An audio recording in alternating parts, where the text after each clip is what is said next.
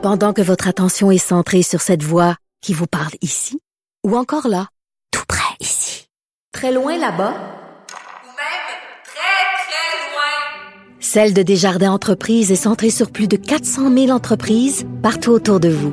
Depuis plus de 120 ans, nos équipes dédiées accompagnent les entrepreneurs d'ici à chaque étape pour qu'ils puissent rester centrés sur ce qui compte, la croissance de leur entreprise.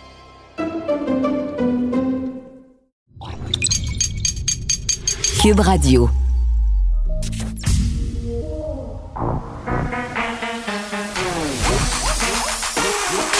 Elle a une opinion sur tous les sujets.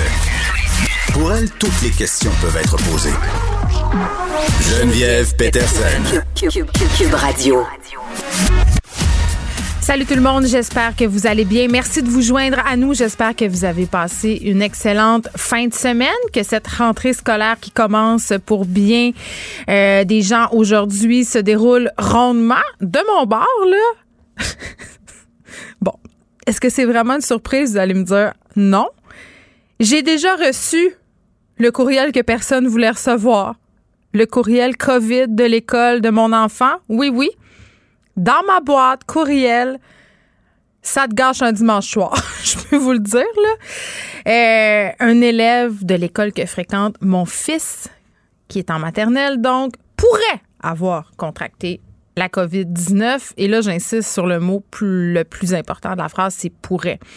Donc, là, qu'est-ce qui se passe? Il se passe la chose suivante pour limiter la transmission les parents euh, qui ont des enfants dans la classe de cet élève-là, dont l'identité est jalousement préservée dans le courriel, mais vous savez comment c'est.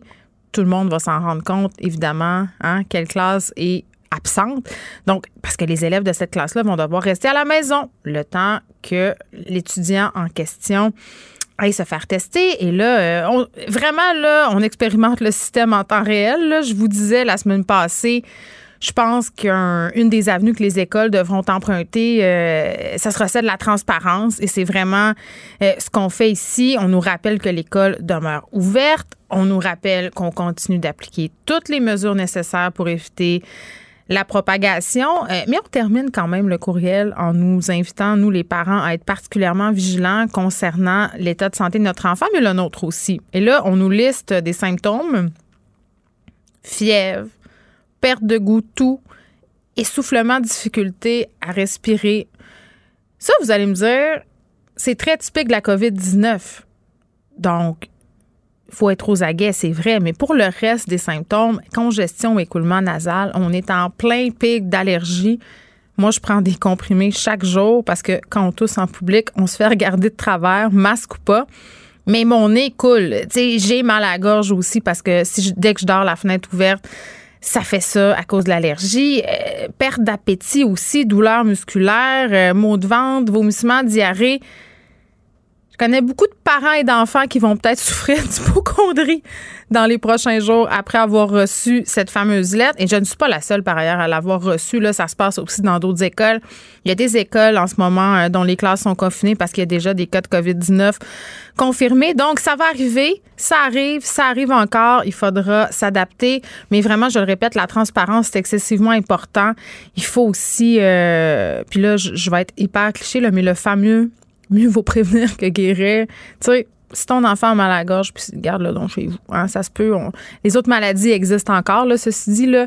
Puis je me demande, je me posais la question ce, matin, je me disais, étant donné qu'on a été en confinement si longtemps, est-ce que notre système immunitaire en ce moment est affaibli? C'est-à-dire, tu sais, si on a des enfants là, qui vont à la garderie, là, vous le savez, la première année, là, même les deux premières années, on est malade non-stop parce que c'est comme si on prenait notre bain dans des microbes chaque jour. Donc, je me demande s'il va avoir un peu cet effet-là.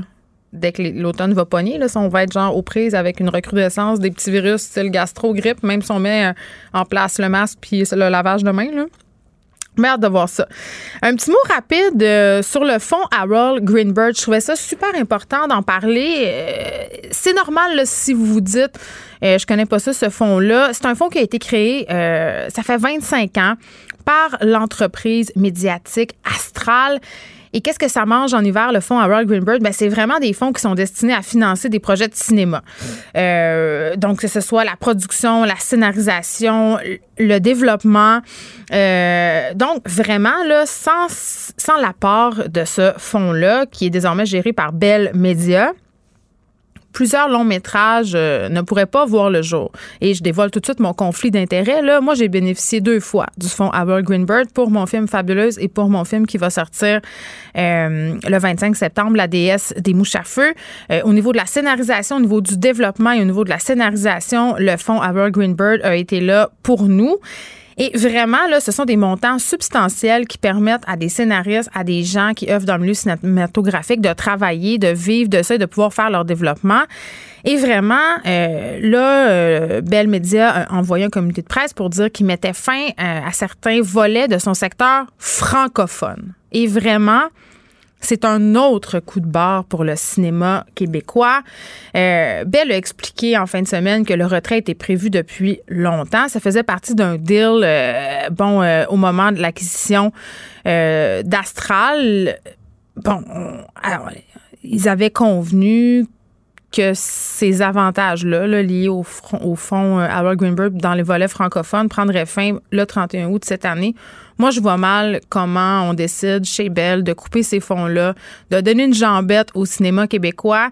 Bell qui investit des fonds euh, excessivement importants pour la mise en place de, nouveaux, euh, qui veut se placer comme un joueur fondamental et important dans la création de contenu. Et là, tout à coup, euh, pensant faire ça discrètement, tire la plug sur le volet francophone. Et moi, c'est ça que je trouve encore plus dégueulasse. C'est comme si on disait la culture québécoise, c'est pas important, la culture francophone, c'est pas important, la langue française, c'est pas important. On n'a pas une culture unique ici. On nous dit ça, on nous enlève ça d'un bord, puis l'autre bord, on fait, on va vous faire du contenu, les Québécois. On a compris que vous êtes une culture unique. On a compris que vous avez besoin du contenu qui vient pas de Toronto. On va vous faire nouveau, ça va être extraordinaire. Mais ah, par en arrière, hein? On enlève plein d'argent. Je trouve ça quand même. Euh, assez paradoxal et fort dégueulasse. Nouvelle importante, euh, Ottawa qui a conclu deux nouvelles ententes de principe avec les compagnies Johnson et, Johnson et Novavax pour la production et la distribution de 114 millions de doses d'un futur vaccin contre la COVID-19. Évidemment, euh, on peut pas passer à côté de ça aujourd'hui. Je m'en vais tout de suite en parler avec Marc-André Gagnon, avec qui on s'est entretenu la semaine passée, mercredi passé. On avait une discussion sur la course au vaccin. Donc, Marc-André, qui est spécialiste des politiques pharmaceutiques à l'Université Carleton. Monsieur Gagnon, bonjour. Bonjour. Bon, on aurait euh, tendance à dire que ça constitue une très bonne nouvelle, le Canada qui conclut de nouvelles ententes pour de futurs vaccins. Mais concrètement, qu'est-ce que ça veut dire? Ben, euh, en fait, oui, c'est une bonne nouvelle dans la dynamique actuelle de nationalisme vaccinal où chaque pays, euh, en termes de logique du plus offrant, essaie de se mettre dans la ligne pour obtenir des, des, des doses le plus rapidement possible. Mm-hmm. Euh, là, ça fait donc, ça fait, au final, on a des ententes avec quatre firmes. Il y a peut-être une cinquième euh, firme, AstraZeneca, qui, qui, a un vaccin qui a un potentiel qui est peut-être plus avancé que les autres. Donc ça, ce serait aussi une des firmes importantes avec qui faire une entente. Mais le problème, c'est ça. Le problème, c'est que c'est des ententes parce qu'on se met en ligne pour que la firme accepte de nous donner euh, des doses de vaccin plutôt que de mettre en place, par exemple, des ce qu'on appelle des, soit des licences obligatoires, mais mm. euh, négocier une entente parce que nous aurions la capacité de produire par nous-mêmes des vaccins afin d'augmenter la capacité de production pour avoir euh, euh, au niveau global davantage de doses à distribuer. Donc, est-ce qu'on peut se réjouir quand même ou... Ben, on, on peut se réjouir. Euh, pour moi, je suis, je suis très mi-figue, mi-raisin. Là, Je veux mm. dire, dans la dynamique actuelle, euh, ben évidemment, le Canada, en termes d'approvisionnement, là, on, on sécurise l'approvisionnement, fait qu'on fait le travail qui, qui, doit être fait, fait que ça c'est bien. Mais, mais le, problème, c'est que cette course au vaccin devient euh, euh, complètement politisée et, et, complètement irrationnelle à bien des égards. Donc, euh, pour, pour moi, une des choses importantes, c'est que l'approvisionnement en vaccins, il faut le distribuer d'abord et avant tout aux gens euh, qui devraient être des priorités au niveau de la, santé publique globale, si on veut, et, non pas selon la couleur du, du passeport de chaque personne. Euh, c'est pas comme ça qu'on attaque une pandémie au niveau global. Ça d'une part, mais moi, ce qui commence à m'inquiéter énormément, c'est par exemple, euh, euh, la semaine dernière, on a entendu dans le discours de Trump, où est-ce que euh, là, il disait Je vous promets un vaccin avant Noël et même avant. ben oui. Peu importe, et à tout coup et à tout prix. Puis d'ailleurs, les États-Unis ont appuyé par rapport à, ce dont on se parlait mercredi passé, là, cette course à la vaccination. on franchit, si on veut, une autre étape. on appuie sur la pédale de l'accélérateur davantage. Là. Ben, en fait, euh, c'est pas qu'on appuie sur l'accélérateur. Les vaccins, euh, en ce moment, on est au maximum de la capacité de, de, de, de production pour hmm. développer ces vaccins, assurer la sécurité. Grosso modo, cette, cette promesse-là, c'est de dire on va baisser les standards de sécurité pour faire en sorte que ce vaccin, euh, qu'un vaccin soit rendu disponible avant Noël. Le problème, c'est que ben, si on baisse les standards de sécurité, on se dirige vers quelque chose qui ne sera pas nécessairement agréable. En particulier, ce qu'on a vu cette semaine, c'est euh, on a des essais cliniques de phase 3 euh, pour certains vaccins en Floride. Euh, où est-ce que, OK, on a mis une pause sur les essais cliniques hmm. parce que là, le, le, la FDA, qui est l'équivalent de Santé Canada là, aux États-Unis, la FDA a dit ben en fait, on risque d'approuver le vaccin non pas sur la phase 3, mais en donnant une, une autorisation d'urgence qui nous permettrait de, de, de, rendre le vaccin disponible à partir d'un tout petit essai clinique qui a été fait à l'étranger. Mais, mais, mais, mais, là, euh, à ce niveau-là, pour, pour nous, c'est inquiétant. Là. C'est, on risque d'avoir des vaccins qui vont rentrer, qui vont prendre toute la place. Une fois qu'un vaccin est, on fait une campagne, on fait, on change pas la campagne de vaccination du jour au lendemain, etc. Euh, euh, ça pose des grosses questions de sécurité. Mais c'est ce que j'allais dire, M. Gagnon. Selon vous, euh, cette entorse, si on veut, autant nécessaire pour mettre en, en marché, en fait, un vaccin qui est sécuritaire, cet état d'urgence dont vous parlez, c'est pas justifié? En fait, c'est justifié. On veut un vaccin le plus rapidement possible. Euh, on veut pas n'importe quoi le plus mm. rapidement possible. C'est ça le problème. Euh, euh, écoutez, moi, il y, a deux ans, j'étais aux Philippines. Là, il y avait eu un problème avec euh, le un vaccin pour la fièvre dengue. c'est un bon vaccin. C'est juste qu'au niveau des essais cliniques, on était allé un petit peu plus vite. Et, effectivement, on avait un vaccin qui était très efficace, mais le problème, c'est qu'il était efficace pour les gens qui avaient déjà eu la fièvre dengue auparavant et, ceux qui l'avaient euh, qui l'avaient pour la première fois. En fait, obtenir le vaccin euh, euh, augmentait les chances d'avoir la fièvre. Donc, à ce moment-là, cette, cette campagne-là était une catastrophe. Là. On a complètement détruit toute la, la, la confiance que la population pouvait avoir un possible vaccin. Oui, puis on sait qu'en ce moment, euh, il y a une tranche de la population qui est très sceptique par rapport à la vaccination, donc il ne faudrait pas que ça dérape dans le cas de la COVID-19. Ben tout à fait. Puis c'est comme je disais la dernière fois, la confiance, on la gagne goutte à goutte, mais on la perd une piscine à la fois. Ben oui. Donc il y a plusieurs questions qui demeurent sans réponse. Mais euh, euh, ce n'est pas une mauvaise nouvelle qu'on ait eu ces ententes-là. Le problème, c'est qu'il faut faire très attention. Moi, je voudrais qu'on s'assure que Santé Canada, euh, lorsqu'on va accepter le vaccin, on s'assure qu'on a eu le plus haut niveau de sécurité, que les essais cliniques de phase 3 ont été faits comme il faut, avec un, échantillon qui, en vaut la peine, si on veut. Hmm. et, et je voudrais aussi plus de transparence au niveau de ces ententes-là. On ne connaît pas les clauses en termes de comment est-ce qu'on va euh, approuver ces, ces nouveaux vaccins-là, ces nouveaux traitements. Et, et, ça, cette, euh, cette transparence est absolument nécessaire. Oui, puis ça peut pas être au plus fort la poche, bien évidemment. Marc-André Gagnon, merci, spécialiste des politiques pharmaceutiques à l'Université Carleton. Merci. Geneviève Peterson. Elle réécrit le scénario de l'actualité tous les jours. Vous écoutez Geneviève Peterson. Cube Radio. C'est l'heure d'aller retrouver Nicole Gibault, juge à la retraite. Bonjour, Nicole. Bonjour, Geneviève. Bon, euh, Mon attention a été tournée vers cette sordide histoire euh, d'agression sexuelle. Ça se passe euh, au Saguenay. Deux frères. Danny Éric Girard qui ont plaidé coupables à des accusations commises pour des gestes commis dans les années 80-90 c'était sur une jeune fille de leur entourage, comme ça arrive euh, trop souvent, bien souvent. Et je sais pas, euh, frère aîné, là, Éric Girard, avait commis un crime sordide qui est pas euh, le crime dont, dont on parle aujourd'hui, mais je trouvais ça important de le souligner. Il avait laissé une femme pour morte, une femme euh, dans la région de Jonquière, si je ne m'abuse. Euh, ça, c'était vers 1994. Et moi, je m'en rappelle très bien. Ça avait fait les journaux à cette époque-là parce que c'était un crime absolument odieux. Il l'avait battu avec une barre de fer dans le fond d'un rang et la victime avait été obligée de faire la morte pour qu'il la laisse tranquille. Elle avait fait semblant de euh, d'avoir son dernier souffle, d'arrêter de respirer. Il était parti, il l'avait lancé, il l'avait fait rouler dans un fossé. Il avait quand même été condamné à 23 ans de prison. Et là, bon, ils sont de retour, euh, ces frères-là, devant la justice.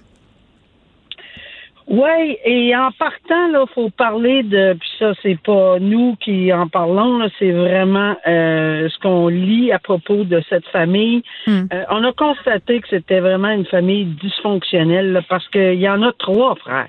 Euh, le troisième n'a pas été accusé. Il aurait probablement été accusé, selon ce qu'on lit, parce qu'il est décédé. Alors, de toute évidence, on ne l'accuse pas. Donc, ça semble être une famille extrêmement dysfonctionnelle. Et oui, euh, Geneviève, tu as raison de le souligner, ça s'est passé. Ça, pour, en ce qui est trait à un des deux frères qui a plaidé coupable pour quelque chose qui est arrivé en 94, là, mm-hmm. lui avait, euh, c'est-à-dire, euh, ouais, c'est ça, après l'avoir violé, ben, lui avait fait 25 ans, mais c'est pour quelque chose qui date d'après, qui, qui est après ces crimes-là, là, pour lesquels. Donc, Eric a purgé tu as tout à fait raison. 25 ans, parce que je pense qu'on a ajouté un autre deux ans par la suite. Donc, puis c'est la totalité. Hein. Hmm. On n'a pas libéré cette personne-là. Euh, mais là, il est accusé de quelque chose qui précède, qui est avant ce crime sordide et odieux, comme tu viens de le décrire. Donc, ça a été pris en considération, évidemment, parce que s'il avait plaidé coupable euh, au moment des infractions, euh, ça n'aurait pas été pris en considération. On s'entend que ça n'existait pas, mm. la, tentative de meurtre dont, dont tu viens de parler, laisser cette pauvre femme pour morte dans un fossé. Alors, quand il est arrivé devant le tribunal, oui, on l'avait parce qu'il a purgé ses 23 ou 25 ans en plus. Là. Et, mais mais c'est une recommandation commune. On a effectivement dit que, regardez, dans les circonstances, là, euh, cette personne-là, il faut quand même concevoir qu'il a été réhabilité. On parle d'avant, là. On parle pas d'après. Ça fait que c'est pas quelqu'un qui a purgé 25 ans et mm. qui a été récidiviste, là. Ça, c'est bien important de le comprendre. Donc, c'est dans ces conditions-là qu'on a dit, bon, euh, on va vous donner à purger 90 jours de façon discontinue pour Eric, celui qui avait eu 25 ans, là. Mm-hmm. Mais 90 jours, c'est quand même 45 fins de semaine sur 52 à purger. Et oui, on les purge. Ils rentrent en prison, on couche en prison. C'est 50, sur 52 fins de semaine dans une année.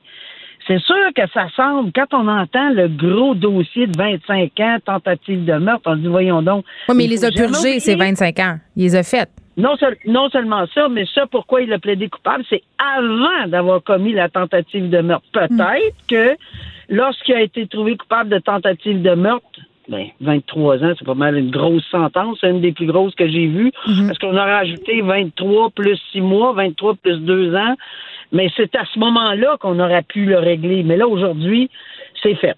C'est-à-dire la sentence est finie. Il y a deux questions euh, que je trouve intéressantes dans ce cas-là, euh, Nicole. La première, le juge a eu un échange quand même euh, avec cet homme-là. Il lui a demandé euh, ce que ça faisait de retourner en prison les fins de semaine après avoir purgé 25 ans? Parce que euh, tu l'as dit, il est, entre guillemets, réhabilité. Il le dit au juge, je fais tout ce que je dois faire, je travaille, je reste tranquille chez nous, je sors pas. Il a maintenant 54 ans, Éric Girard.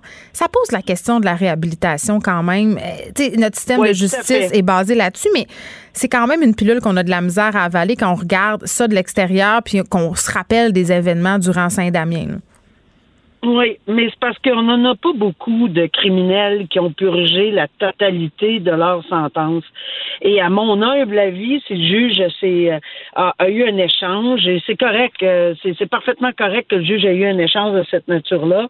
Et si c'est le cas, ben c'est pour évidemment le, le, remettre un peu en question, dire écoutez, mais encore une fois, je pense que vous comprenez les conditions, parce mm. que c'est accompagné d'une probation, sur le 90 jours, faut pas se leurrer là. Et on peut pas sentencer quelqu'un à 90 jours pour lui donner de l'approbation, ça se fait pas. Donc, en hmm. soi, il est encore surveillé. Je sais pas pour combien de temps, j'ai pas lu, là, mais il est, il est encore surveillé pour le, le temps que ça va durer, sa, sa, sa, détention les fins de semaine, donc minimalement 45 fins de semaine. Donc, on sait à quelque part, puis je pense que tout le monde qui a compris qu'il a déjà purgé 23 hmm. plus 2 pour une autre affaire, le 25 ans, ben oui, puis ça ça sert à rien, là. La réhabilitation, on s'en cachera pas. C'est sûr qu'on peut pas être réhabilité dans notre tête à penser, puis jamais on peut oublier un drame ou un, crime aussi sordide. C'est pas ça qu'on veut par la réhabilitation. On veut juste s'assurer qu'on comprenne, les tribunaux, on est là pour ça, puis le code criminel est là pour ça aussi. C'est qu'après que tu as tout hmm. purgé ça, est-ce que tu es réhabilitable? Est-ce que tu vas recommencer? C'est ça la question. Est-ce que tu vas recommencer? Puis ici, en plus, il va être surveillé. Puis les infractions pour lesquelles il a plaidé coupable ici, là, hmm. c'est avant qu'il prenne son 25 ans de prison. La deuxième chose que je trouvais intéressante, on a parlé beaucoup ensemble des suggestions communes. Hein, quand la couronne et la défense s'entendent pour une peine à, présenter au juge. Euh, dans ce cas-ci, euh, la victime s'est dissatisfaite de la demande, de la suggestion commune, parce que ça lui évitait un procès. Puis on le sait, c'est pas facile un procès pour une victime, mais moi je peux pas m'empêcher de me dire, Nicole, si c'était mieux fait, si la façon dont c'était conçu, si les interrogatoires peut-être étaient menés autrement, les victimes auraient peut-être moins de réticence à aller subir des vivre des procès et les accusés auraient peut-être des peines plus représentatives de la gravité des gestes qu'ils commettent. Oui, mais je dirais, Geneviève, que c'est pas toutes les, indépendamment hmm. du système comme tel et des difficultés et des embûches et des problèmes et des aversions et de tout ce qu'on a sur le système hmm. judiciaire, il y a quand même, faut absolument respecter, puis là, je le dis, je le redis, il faut absolument respecter le choix de certaines personnes victimes euh, qui ne veulent pas et qui ont de la difficulté, qui pour toutes les raisons qui leur appartiennent et qui sont bien personnelles, ne veulent pas euh, aller devant le, tribunal. Mm. Pas parce que c'est trop long, parce que c'est trop ci, parce que c'est trop ça. Ça leur appartient. On n'a pas fait une étude psychologique, mais c'est pas toujours une équation. La victime veut pas aller devant le système parce que le système marche mal. Euh, oui, ça peut faire partie des équations, Geneviève, mais il y a aussi une partie qui est très très personnelle à cette personne. Ouais, peut-être passer à d'autres choses, elle là, ça s'est passé il y a tellement d'années, ça ne tente peut-être pas d'aller tout rebrasser ça, puis c'est bien correct. C'est bien correct, puis je souligne leur courage de le dire, puis de dire devant la cour ou de, au procureur de la couronne, non, je veux pas y aller, j'aime pas ça. Oui, je vais faire mon bout dans le système judiciaire, pas parce qu'il est trop lent, pas parce qu'il est pas assez dur sur les sentences, c'est mm. juste comme exactement ce que tu viens de dire. J'ai pas le goût de retourner là.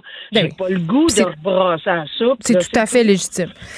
Je veux qu'on se parle de Simon Coupal-Gagnon. Là, on est dans une autre cause. On, revient à Montréal. et ça, juste pour qu'on situe les gens c'est cet homme qui a attaqué des Montréalaises l'hiver dernier. Euh, tu sais, c'était celui-là qui avait attaqué à coups de bâton une mère de famille près de la station de métro Beaubien. Ça se passait, je crois, à la mi-février. Donc, vraiment des agressions violentes, une série d'agressions. Et ce jeune homme-là a été reconnu, euh, bon, euh, il souffre d'un trouble psychiatrique dans le registre psychotique. bon, donc, ça a été bien évidemment pris en considération. Et là, il a été relâché. Et ses victimes euh, sont inquiètes, se disent, ben, coudon, euh, il est où? Qu'est-ce qu'il fait? Parce que il y a un de ses avocats euh, qui a essayé de le rejoindre, le trouver cette semaine, il n'a pas réussi. Ça soulève quand même des questions, là, Nicole. Qu'est-ce qu'on fait avec des cas comme ça? C'est excessivement complexe. Oui, c'est sûr que ça soulève des questions, surtout des inquiétudes, et on comprend très bien, parce que là, on parle plus de victimes alléguées, on parle de victime. Elle est nettement, faut voir la vidéo pour euh, que, c'est assez, c'est, euh, oui, oui, il est arrivé par derrière, puis c'est ça. c'est ouais, oui, c'est ça. Mais ici, on parle de c'est une défense là qu'on a bien connue, puis qui était que, que les gens se souviennent très bien pour des dossiers absolument célèbres, la non-responsabilité criminelle. On l'a eu dans beaucoup de dossiers. Ben, c'est ça. Alors, euh, je pense que quand on parle de non-responsabilité criminelle, on parle du premier procès de Guy Turcotte et on se souvient euh, combien ça avait heurté le public d'entendre ce verdict. Maintenant, c'est un verdict. C'est non criminellement responsable euh, pour cause de troubles mentaux. Et ça, c'est quelque chose avec lequel j'ai vécu pendant toutes mes années où j'ai siégé comme juge. Puis on en Ouais. avait pas mal plus qu'on peut penser, mais pas pour des dossiers aussi sordides que Turcotte ou celui-ci, mais on en avait pour des vols à l'étalage, etc., souvent dans le cas d'itinérance, et c'est le cas ici. Dans le cas de surdose, de drogue, etc., c'est exactement le cas. Là, moi, où je veux en revenir avec toi ici aujourd'hui, puis c'est bien intéressant, c'est que c'est deux mois après, deux mois, deux mois après qu'il aurait été. Ça, ça m'inquiète. Euh, je peux te dire que ça m'inquiète beaucoup. Pourquoi? Qu'on sache pas où il est. Ben oui. Ben, ça m'inquiète parce que, en partant, on a dit qu'il s'agissait d'une personne qui était en itinérance. J'espère qu'on Oui. sait où est. Puis qu'il y a des troubles de consommation, consomme des drogues dures. Exactement. Normalement, on devrait savoir où le rejoindre, mais là, ça a l'air que même son avocat, son avocat n'est pas capable, puis on Hmm. nous dit les conditions qu'on donne. Ça, ça, ça, ça, ça me fatigue. J'aimerais ça que quelqu'un y réponde, là, parce que je suis pas à la place de cette, la commission de la, de, de- pour la, euh, remettre en liberté ces gens-là avec des conditions, même si j'y comme juge, parce que oui, je les envoyais dans ces, dans ce, dans cette- ce système-là. Mais là, j'apprends, on apprend, tout le monde, mais probablement que c'est su et connu, que ces conditions-là ne sont pas nécessairement surveillées tout le temps. Mais on fait quoi, là? C'est parce que cette pre- pre- premièrement, cette personne-là, il faut concevoir qu'elle est, elle a, elle souffre d'un trouble mental. Mais c'est ça, Nicole. C'est ça que je trouve, c'est ça que je trouve un peu euh, délicat parce que d'un côté, on a une personne qui a clairement des problèmes. Il y a des troubles de santé mentale. Il a besoin d'aide. oui. Il est malade. Mais de l'autre, on a des femmes qui sont des victimes, qui craignent une récidive, qui ont peur de le rencontrer. Et les deux positions Ben, sont totalement sûr. légitimes. Là. Mais c'est plus que les. Puis je trouve que c'est très normal de se questionner pour la victime. Et pas juste pour la victime. On devrait tous se questionner, là. Il est où? Il est où le monsieur? Y a-tu l'accompagnement dont il a besoin? Tu sais? Il y a- ben, c'est exactement ça. A-tu- Est-ce qu'il est sous médicament pour probablement l'aider? Non, mais il prend-tu? Il est prend-tu? On a beaucoup d'empathie, Geneviève, pour les gens qui ont des troubles. C'est pas ça qu'on dit, là. Hmm. On dit tout simplement que parce qu'on a beaucoup d'empathie pour même pour les personnes, pour, pour ces personnes qui ont des troubles mentaux, ben, suivez-les, là. Faites attention. Est-ce que 60 jours, on s'est assuré Hmm. qu'ils pouvaient retourner comme ça? Puis les victimes, ben, qui sont attaquées, puis c'est pas la seule personne qui est attaquée de cette façon-là, là, euh, à coup de batte de baseball, là, euh, ça rue pour rien, là. Euh, c'est c'est nettement inquiétant et je comprends très bien la position de ces victimes-là de s'inquiéter à outrance. Même moi, je serais inquiété de me promener. Mais où est-ce qu'il est, là? Mais non, ça n'a aucun sens. Puis que le système l'échappe, puis son propre avocat ne, ne- ne sait pas. En tout cas, c'est- assez Alors, préoccupant. je- Là, euh, tout de suite après toi, on s'en va parler avec un, re- un représentant de la Commission des normes de l'équité de la santé et de la sécurité du travail à propos de cette animalerie de la Côte-Nord où les employés travaillent sans masque. Puis, je, je connais ta position sur le port du masque. Nicole, j'étais curieuse de t'entendre à ce sujet-là. Est-ce que le gouvernement est clair dans ses directives? Ben, je ne sais plus quoi répondre à ça parce que oui, on connaît ma position parce que moi je dis c'est un, c'est, une question de santé, sécurité publique, c'est pas de, de l'égoïsme, c'est de l'altruisme qu'il faut prôner. On Oui, mais les employés de cette animalerie-là, ils travaillent en arrière, euh, peuvent avoir une distanciation. Ben, c'est fait que théoriquement, c'est correct. Non, non, non, non, non. Est-ce qu'ils peuvent avoir? euh, euh, on dit qu'ils peuvent avoir.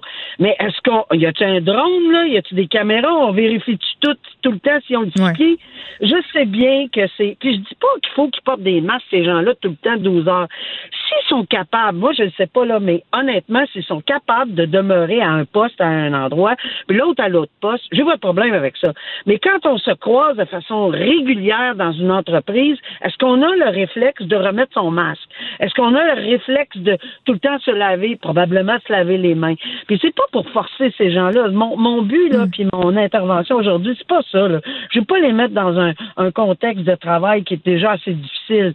Et c'est sûr, quand ils font face au, au, public, oui, ça, on comprend très bien. Mais entre eux, il n'y a rien qui dit ce qu'il a fait la veille puis l'avant-veille, le gars. on ne peut pas contrôler euh, les bulles sociales des autres.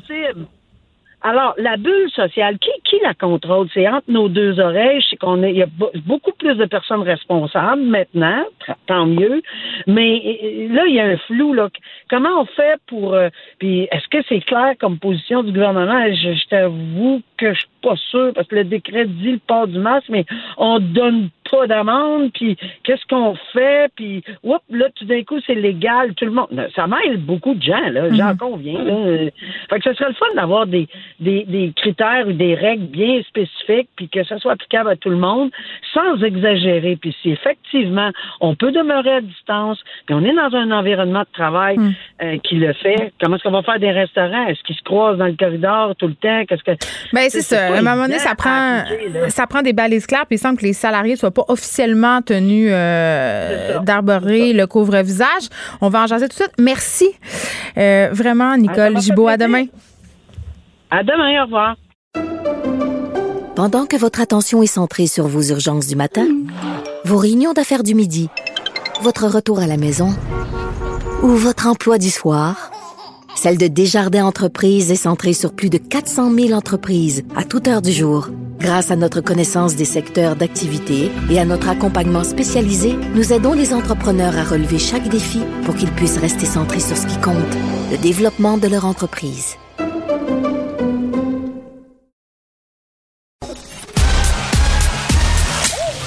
Geneviève Peterson. Elle réécrit le scénario de l'actualité tous les jours. Vous écoutez Geneviève Peterson. Cube Radio. Ça fait beaucoup jaser cette animalerie sur la côte nord dont les employés refusent de porter le masque. Euh, c'est une décision que défend leur patron pour plein de raisons. Euh, on se réfère ici à une réglementation qui date du début de la crise, mais qui est toujours appliquée. Pour faire un peu la lumière sur tout ça et le point aussi sur qu'est-ce qui, qu'est-ce qu'on, qu'est-ce que les employés doivent faire ou ne pas faire. On parle avec Nicolas Bégin, qui est porte-parole à la CNESST. Bonjour, Monsieur Bégin. Bonjour. Bon, écoutez, euh, j'imagine que vous allez vous pencher sur le cas de cette animalerie-là. Ça, c'est une chose, mais c'est clair que ce ne sont pas les seuls à, si on veut, laisser des employés à, ne pas porter de masque. Ben, écoutez, premièrement, c'est sûr que nous, moi, je peux vous confirmer qu'effectivement, on est intervenu dans, l'établissement mhm. euh, auquel vous faites référence le 21 août dernier pour sensibiliser l'employeur euh, aux risques liés à la COVID-19, puis s'assurer que cet employeur-là a mis en place les mesures euh, de prévention requises pour protéger la, santé et sécurité des travailleurs. Ça, c'est une chose. Euh, malheureusement, je ne peux pas vous donner plus de détails sur cette intervention-là. C'est toujours un dossier qui, est mhm. actif chez nous. Par contre, de façon générale, nous, on a lancé différents guides lors de la reprise des activités dans les différents secteurs de travail au printemps dernier, avril, mai, juin et euh, dans presque tous les guides qu'on a euh, publiés pour accompagner les travailleurs et les employeurs dans la reprise des activités, on y mentionne, et là je peux lire même textuellement, qu'un masque de procédure et une protection oculaire, euh, des lunettes ou une mm. visière qui recouvre le visage jusqu'au menton, sont fournis et portés par le personnel qui exécute une tâche nécessitant d'être à moins de deux mètres d'une autre personne et en l'absence de barrière physique. Donc ça, c'est écrit noir sur blanc. Ça n'a pas changé depuis euh, le lancement de ces guides-là et ça s'applique toujours. Ce qu'il faut par contre euh, tenir compte, c'est que euh, cette mesure-là est totalement différente de la mesure qui a été annoncée par le gouvernement en juillet dernier sur l'obligation de porter un masque à l'intérieur des lieux publics. Ce sont deux choses complètement distinctes. Mais c'est ben OK, mais vous en conviendrez que c'est mêlant. Qu'est-ce qui est obligatoire au fond? Selon la loi, est-ce que les employés sont tenus de le porter ou pas le masque? Ben, comme je le mentionnais, si la distanciation physique euh, de deux mètres ne peut être respectée, euh, ben, à ce moment-là, oui, euh, l'employé doit porter le masque et l'employeur doit hmm. en faire l'exigence. par contre, il faut comprendre que ça, c'est un énoncé général. Les secteurs de travail sont tous leurs particularités. si on prend l'exemple d'un restaurant, par exemple, dans une cuisine de restaurant, ben évidemment, respecter la, une distanciation de deux mètres, c'est pas toujours évident. Euh, par contre, si on prend, je ne sais pas moi, un entrepôt de 10 000 pieds carrés où il y a quatre employés qui travaillent, ben c'est plus simple à ce moment-là de, de respecter une distanciation physique. Donc, il faut comprendre aussi là, que nous, on est venu apporter des, des balises qui sont, oui, générales, mm.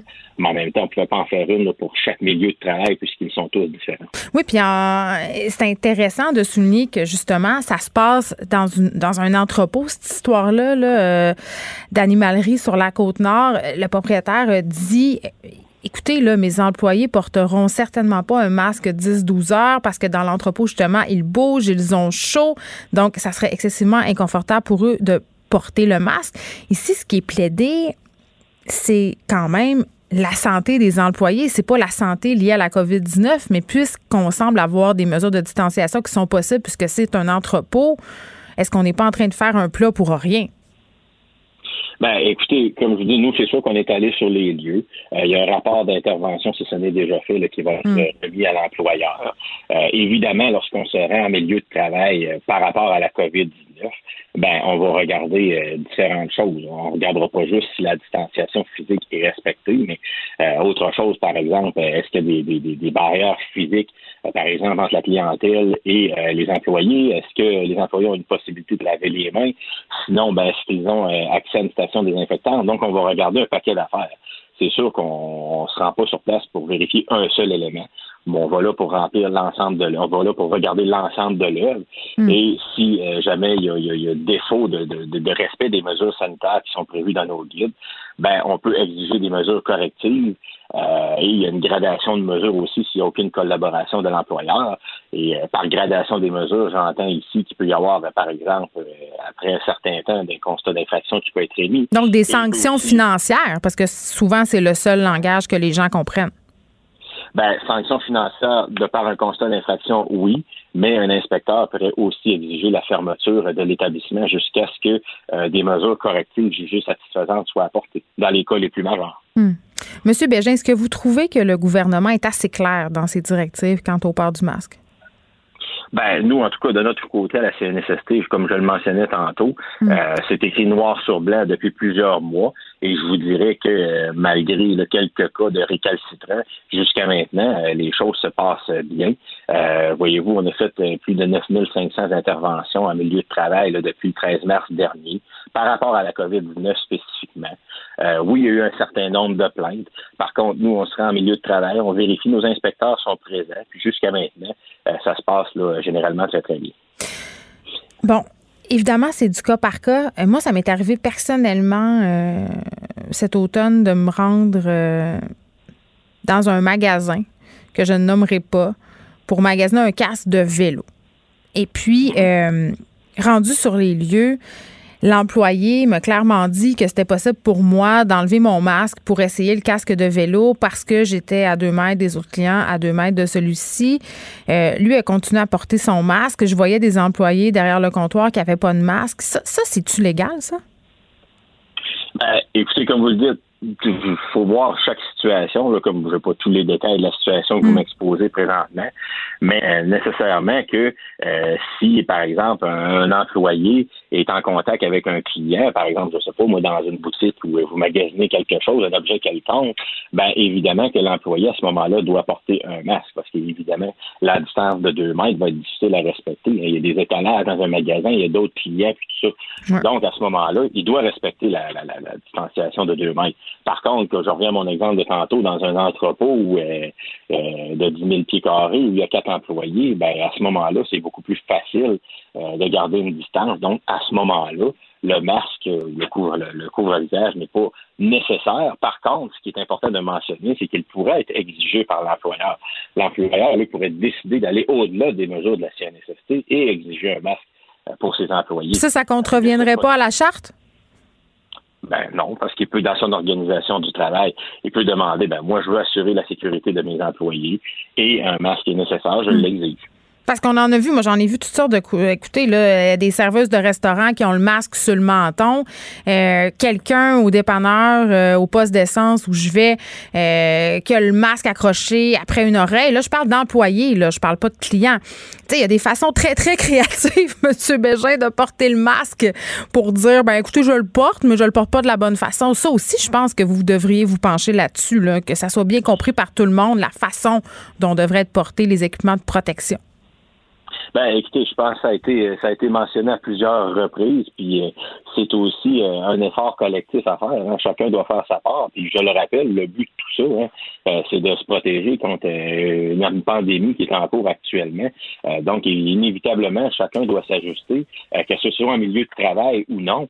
chacun doit s'ajuster, chacun, chacun doit faire sa part aussi. C'est, pas l'affaire d'une seule personne, mais bien l'affaire de tout le monde. J'ai l'air général en disant ça, mais je veux dire, m'empêche que c'est quand même ça aussi. Là chacun doit faire son bout de chemin là-dedans. Puis euh, euh, évidemment, hein, c'est comme un, casque de sécurité euh, sur un chantier de construction, par exemple. S'il hmm. est mal mis, ben évidemment, l'aspect protection qu'apporte ce casque-là va être beaucoup moindre ou carrément nul. Donc, c'est sûr qu'un masque qui est mal porté, ben, à ce moment-là, c'est beaucoup moins fonctionnel. La, barrière de protection est beaucoup moins présente. Ça, c'est sûr et certain. Nicolas Bégin, merci. Porte-parole de la Commission des normes de l'équité, de la santé et de la sécurité du travail. On se parlait notamment euh, de cette animalerie de la Côte-Nord euh, où les employés refusent euh, de porter des masques, des employés qui travaillent, je veux le rappeler quand même parce que c'est très, très différent dans un entrepôt. Donc, ce ne sont pas des gens qui sont en contact avec la clientèle. Le propriétaire de l'animalerie se défend aussi en disant, écoutez, mes caissières, les gens qui travaillent à l'animalerie en tant que tel, bien entendu, portent le masque. Mais ça soulève des questions, cette histoire-là, et ça donne de l'eau au moulin aussi au mouvement anti-masque. Ce propriétaire d'animalerie-là est rendu véritablement un héros sur Facebook. On lui écrit pour le féliciter d'appuyer les anti-masques. Il a vraiment tenu à dire, et je trouve ça important qu'on le souligne, que lui, personnellement, là, il n'était pas pro-masque, puis il n'était pas anti-masque. Lui est pour le bien-être et la sécurité de ses employés. C'est ça qui l'importe. Mais quand même, puis j'interpellais M. Bégin. Il y a des employés en ce moment, quand le boss n'est pas là, parce que j'imagine que quand le boss est là, ils font absolument tout ce qu'ils doivent faire, mais j'en ai vu, là, puis je suis pas la seule. Vous m'écrivez à ce sujet-là régulièrement. Des employés qui sont euh, qui font preuve d'un certain laxisme pour être polis par rapport au port du masque, qui s'en balance un peu. Et je pense que j'en avais déjà parlé un peu plus tôt quand on a débuté la saison, justement, à la station-service, euh, des employés qui ont carrément un discours anti-masque, des employés qui ridiculisent aussi le lavage des mains. Ça aussi, on en voit, on en entend, ça circule sur les médias sociaux. Et si j'étais patron, moi, j'aimerais pas ça savoir qu'il y a des employés comme ça qui travaillent dans mon établissement, mais ça devient excessivement difficile de contrôler, à part si on installe des micros et des caméras partout.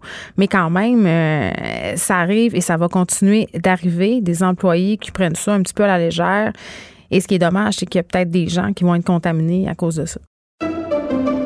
Pendant que votre attention est centrée sur cette voix qui vous parle ici, ou encore là, tout près ici, très loin là-bas, ou même très, très loin, Celle de Desjardins Entreprises est centrée sur plus de 400 000 entreprises partout autour de vous. Depuis plus de 120 ans, nos équipes dédiées accompagnent les entrepreneurs d'ici à chaque étape pour qu'ils puissent rester centrés sur ce qui compte la croissance de leur entreprise.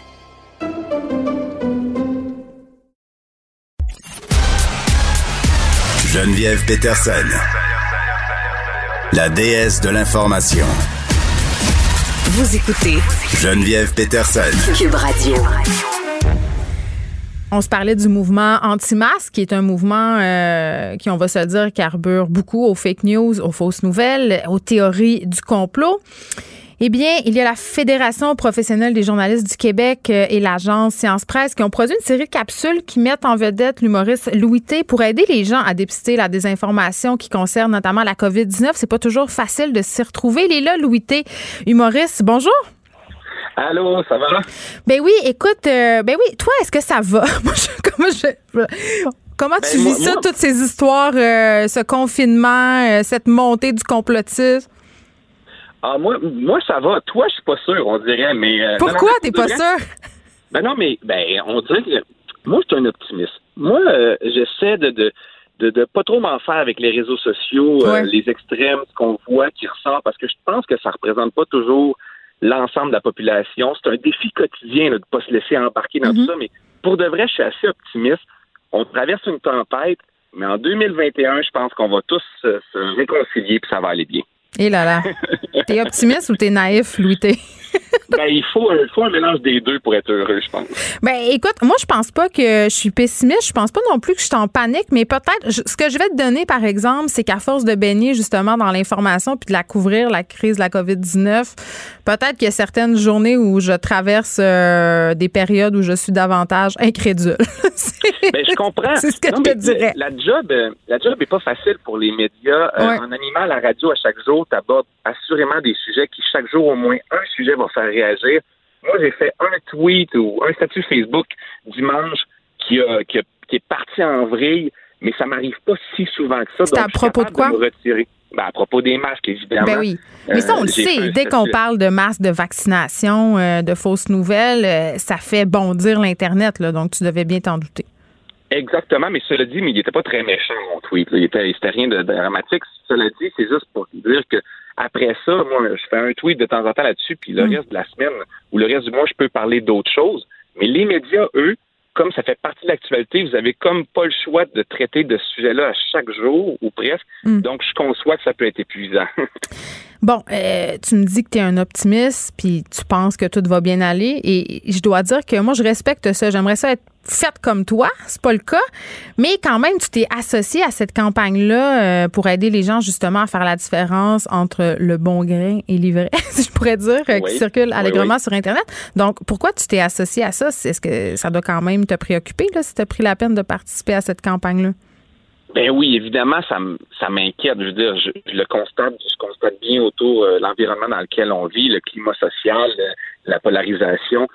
puis aussi, c'est que la consommation responsable d'information, l'amélioration dans notre façon de consommer de l'information, ça me concerne et ça m'intéresse à moi aussi parce que ces pièges-là, les pièges qu'on aborde dans cette série de capsules-là, j'y tombe aussi, moi. On n'a pas, euh, c'était très important dans notre, euh, dans notre série de capsules de pas avoir la posture de se mettre au-dessus des gens comme si nous, on n'en avait pas des raccourcis mentaux. Nous, jamais ça nous arrivait de faire erreur. Hmm. C'est vraiment pas ça l'objectif. L'objectif, c'est de tous collectivement avoir une espèce de petit éveil, euh, une introduction sans un à ces biais cognitifs-là hmm. qui peuvent nous aider à mieux consommer, à, moins partager de fausses nouvelles, à faire, euh, comme tu dis, le, la différence entre le, bon grain de livret, mais, mais c'est de nous outiller collectivement.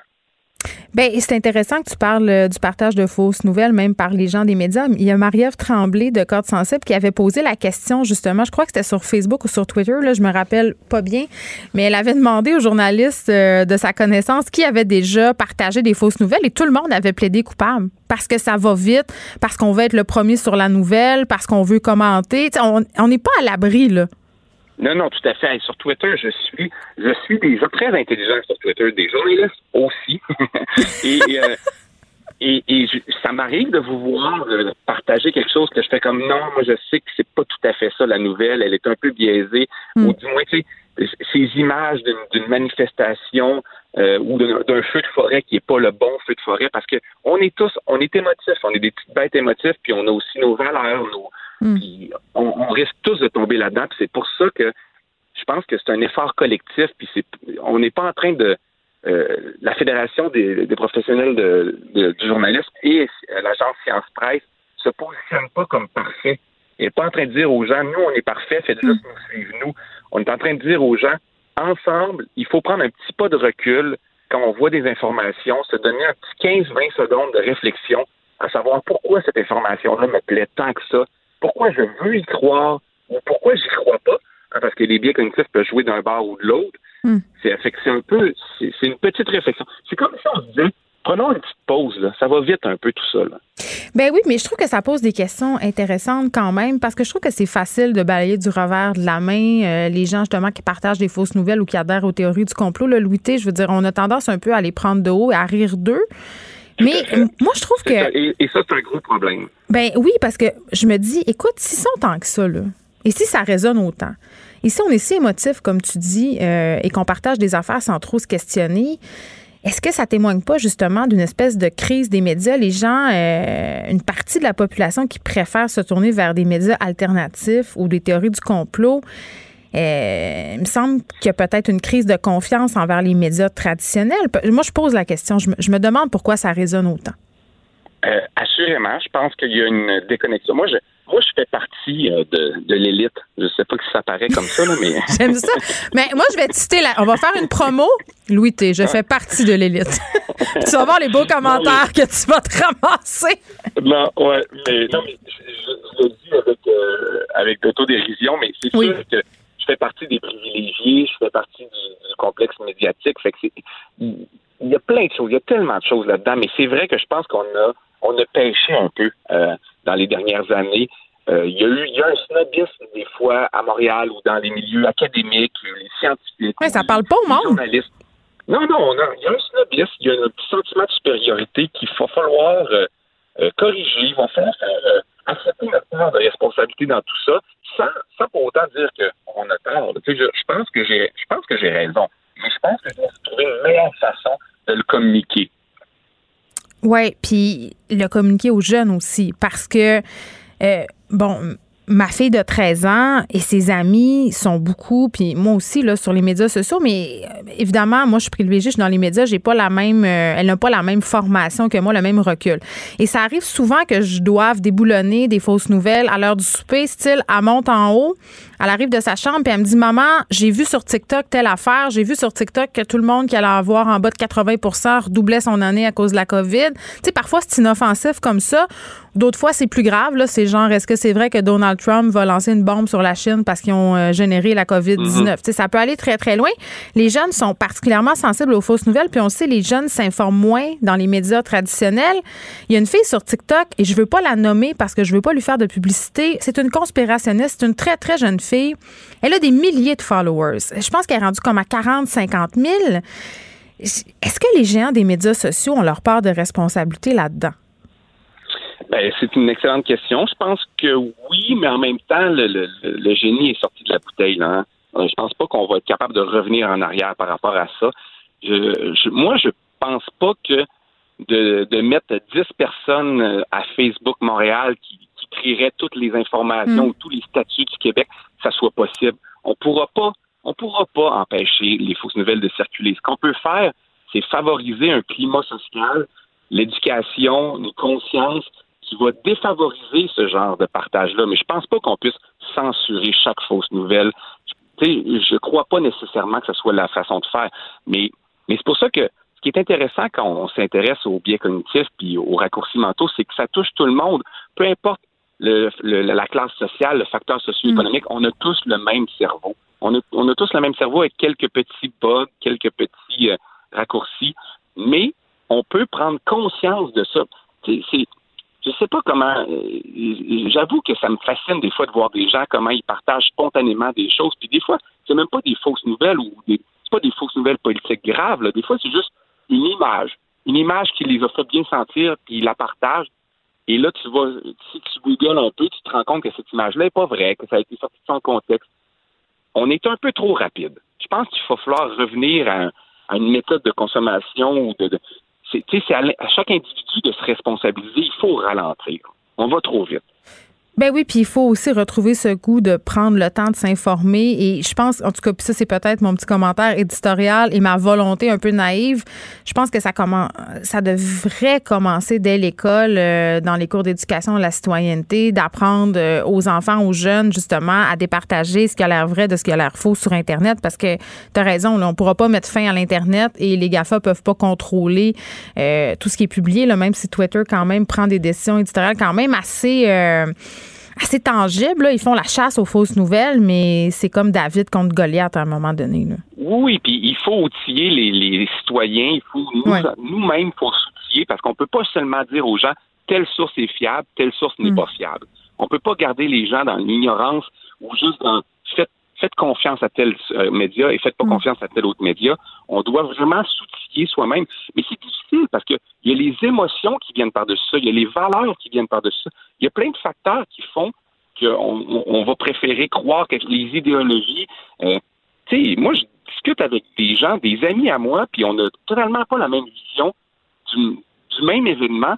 Et les deux, on n'est pas des on n'est pas, c'est pas une question d'intelligence. Des fois, ça devient complexe tout ça. Mais, euh, mais je pense que les médias ont quand même euh, ben là, je veux pas critiquer parce que c'est eux qui m'ont engagé, mais les médias, et j'en fais partie, on a une tâche on a une responsabilité de regagner la confiance des citoyens, même si c'était juste 10 ou 15% de gens qui avaient perdu confiance. Il faut les embarquer avec nous, il faut les respecter, puis c'est pas en les, en les repoussant vers, vers les milieux plus radicaux sur Internet hmm. en les humiliant qu'on va réussir à faire. Mais il y a une première capsule qui a été mise en ligne aujourd'hui. Euh, Louis, on peut regarder ça euh, sur la page euh, Facebook Dépister la désinfo, aussi disponible, je crois, sur le site Internet coviddesinfo.ca. Merci, Louis de nous avoir parlé de... Merci beaucoup.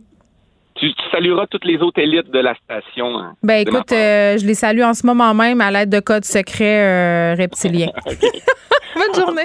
bye bye. Pendant que votre attention est centrée sur cette voix qui vous parle ici, ou encore là, tout près ici, très loin là-bas, ou même très, très loin, Celle de Desjardins Entreprises est centrée sur plus de 400 000 entreprises partout autour de vous. Depuis plus de 120 ans, nos équipes dédiées accompagnent les entrepreneurs d'ici à chaque étape pour qu'ils puissent rester centrés sur ce qui compte, la croissance de leur entreprise.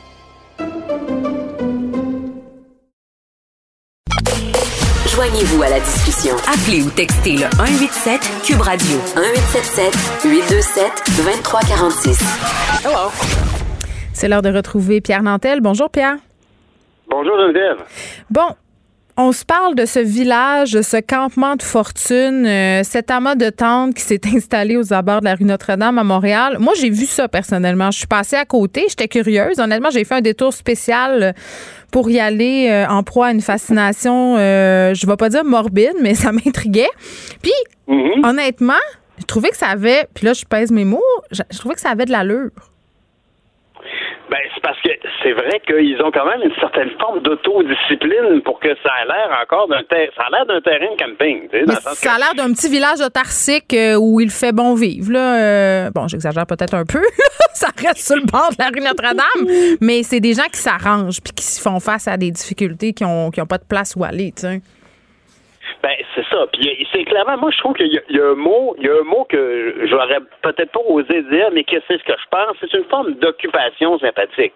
Ben oui. Dans la mesure où c'est une, manière de revendiquer leur, non seulement le fait qu'ils n'ont pas de logement, mais qu'ils ont envie aussi de, de s'autonomiser un peu. Tu sais, comme on peut imaginer à quel point ces gens-là, on les a vus en entrevue à maintes reprises, mm-hmm. ils n'ont pas, pour eux, c'est c'est pas du tout une alternative que d'aller dans un refuge pour personnes sans abri où on va leur demander de prendre une douche tous les jours puis euh, d'aller dormir dans un dortoir là. Tu sais, c'est mais excuse-moi t'interromps, mais je trouve ça intéressant ce que tu dis. Puis juste pour constituer les gens là, euh, parce que oui, c'est vrai, on les a entendus souvent en entrevue. Il y a des gens euh, là-dedans beaucoup qui ont des animaux, hein, des chiens. Il faut savoir que ce ne sont pas tous les refuges, voire même c'est impossible d'amener des animaux de compagnie dans les refuges. Il y a des gens qui ont des problèmes de santé mentale et qui n'aiment pas les refuges. Donc, ces gens-là se retrouvent où? Ben, ils se retrouvent dans la rue. Ils n'ont pas d'endroit où aller. Exact. Puis là, c'est installé, comme tu le dis, une forme d'organisation. Hmm. Euh, euh, on a, on a, il y, a comme les, aînés du village qui sont là depuis le début, puis qui vont probablement être les derniers à partir. Puis il y a certainement aussi un effet d'entraînement. Il y a une forme de, il y a certainement, je, dirais pas une forme de, de doigt d'honneur, mais un petit peu quand même. C'est-à-dire qu'on sent ici une forme de, c'est comme une manifestation dans la joie. Puis la réalité, par contre, c'est que factuellement, on manque de logement social au Québec. On l'a toujours su chaque année quand arrive le 1er juillet, ben, il y a des gens qui cherchent des logements, qui se retrouvent finalement dans des accommodations d'urgence, des motels, des hôtels à la charge des municipalités. Le FRAPRU, qui est un organisme qui, qui, qui chaque année, euh, ben pas chaque année, constamment rappelle l'importance du logement social, constamment euh, déplore, et avec raison, que les sous qui doivent provenir de Ottawa n'arrivent pas. Puis encore aujourd'hui, on a... Mais ils ont été promis, ils ont été promis, ces sous-là. Absolument, tu as raison. Ils ont été promis et on a même entendu à maintes reprises des gens très bien placés dans, dans, l'organisation qui disaient Oui, vraiment, on a une entente de principe. il reste que quelques petites étapes et pourtant, ça ne bouge toujours pas. Alors, pourquoi ça devient important ici de parler de logement social et, de, des sommes qui viennent avec? C'est que. Hmm. On parle pas. ces gens-là veulent pas aller dans un refuge pour sans-abri. Ils veulent avoir accès à un logement. Ils n'en ont pas de logement. Pour, comme tu le dis tout à l'heure, bon, le fait qu'ils aient un mode de vie particulier, qu'ils aient euh, des, des, animaux. C'est sûr que ça complexifie les choses, mais quand tu n'as plus rien dans la vie, puis que ton, ton, ton meilleur ami, c'est ton chien, puis que quand tu n'as plus une scène, faut que tu ailles faire un peu de squeegee sur un coin d'une rue, c'est un, un, un élément, tu un multi-poqué qui doit trouver euh, différentes, euh, différentes sortes de formes d'aide. Hmm. Et on sait très bien que dans ces contextes-là, la meilleure, la première chose à faire, c'est de donner un logement, donner une adresse, d'avoir, tu sais, on a entendu parler souvent de, de l'abri postal où, hmm. par exemple, les gens ont besoin ne serait-ce que d'avoir une adresse pour recevoir potentiellement le chèque d'aide sociale, mais aussi pour recevoir des correspondances, puis avoir le sentiment qu'ils ont un ancrage quelque part. Alors, clairement ici, puis honnêtement, ça, me fait drôle de dire ça, mais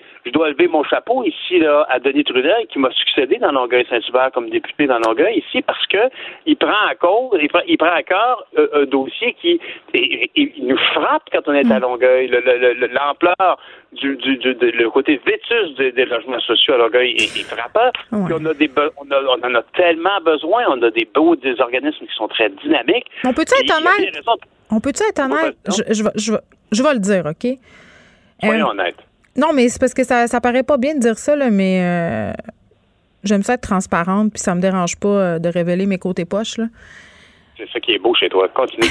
on en veut tous des logements sociaux, puis on trouve donc que c'est une bonne idée. Mais on les veut mhm. pas à côté de chez nous, ce monde-là.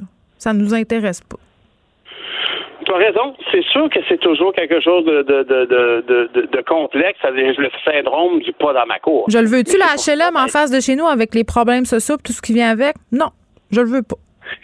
Oui, mais c'est pour ça, par contre, qu'il faut faire face à cette réalité-là avec, par exemple, le, programme 20-20-20 de la Ville de Montréal. C'est-à-dire qu'il faut intégrer les logements sociaux dans le développement des quartiers.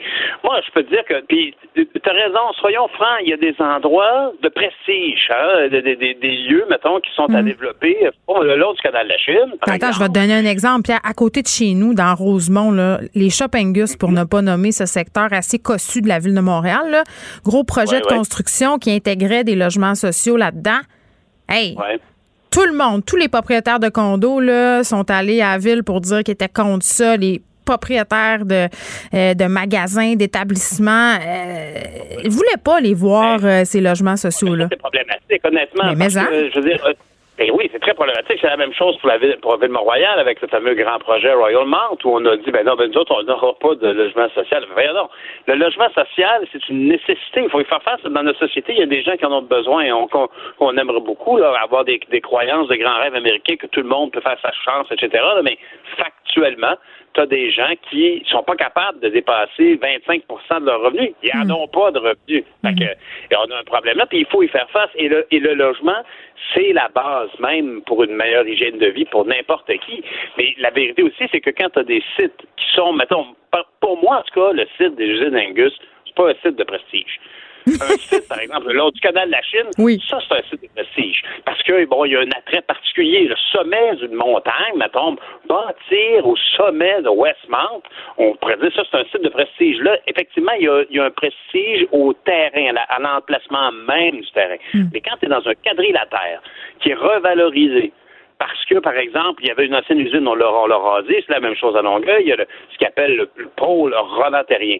Donc, c'est un axe. C'est des maisons de ville à 700-800 000. Euh, c'est pas tellement du monde intéressé à voir arriver des gens sur l'aide sociale qui sont dans des HLM avec tout ce qui vient avec. Puis là, je dis pas que je pense ça, je te dis que c'est ce qu'on dit. C'est-à-dire que le pôle rodatérien, il n'est pas bâti encore. Ça, ça, ça, c'est les anciennes usines de, de Pratt et Whitney qui sont démolies. Alors là, on a des terrains là. Alors, comment est-ce qu'en termes d'architecture, on peut.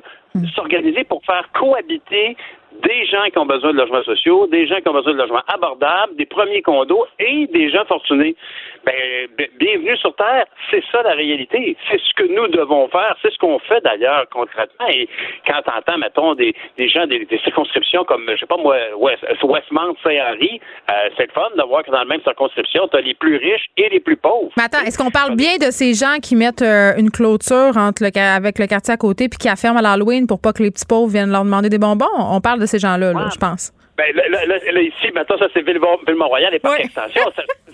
T'as raison, ça, ça, demeure, mais ça, ça a toujours existé, puis il faut trouver des façons de, justement, plus modernes de faire face à ça. Alors, c'est pour ça que, quand on entend les gens du blog dire, hey, là, là, ça va faire, là, il y a 1,7 million qui traînent euh, à, à, Ottawa, on veut cet argent-là, on a besoin, effectivement. Puis quand le frappeux dit, ça n'a aucun sens de penser qu'on a des immeubles, des immeubles de, des HLM, des mhm. habitations à loyer modique, qui sont, qui ont besoin de réparation. Il y en a 300. T'imagines-tu? Puis on, on, met pas les sous pour les réparer parce que tout le monde se lance la balle de la responsabilité. Évidemment, puis ça, je, je suis bien conscient. Les villes, là, ah, même si on avait cette conversation-là il y a un an, avant la COVID, mm. les villes n'ont pas les budgets pour faire du travail social. Non, puis ce sont des citoyens de seconde zone pour les villes. On va être honnête, là.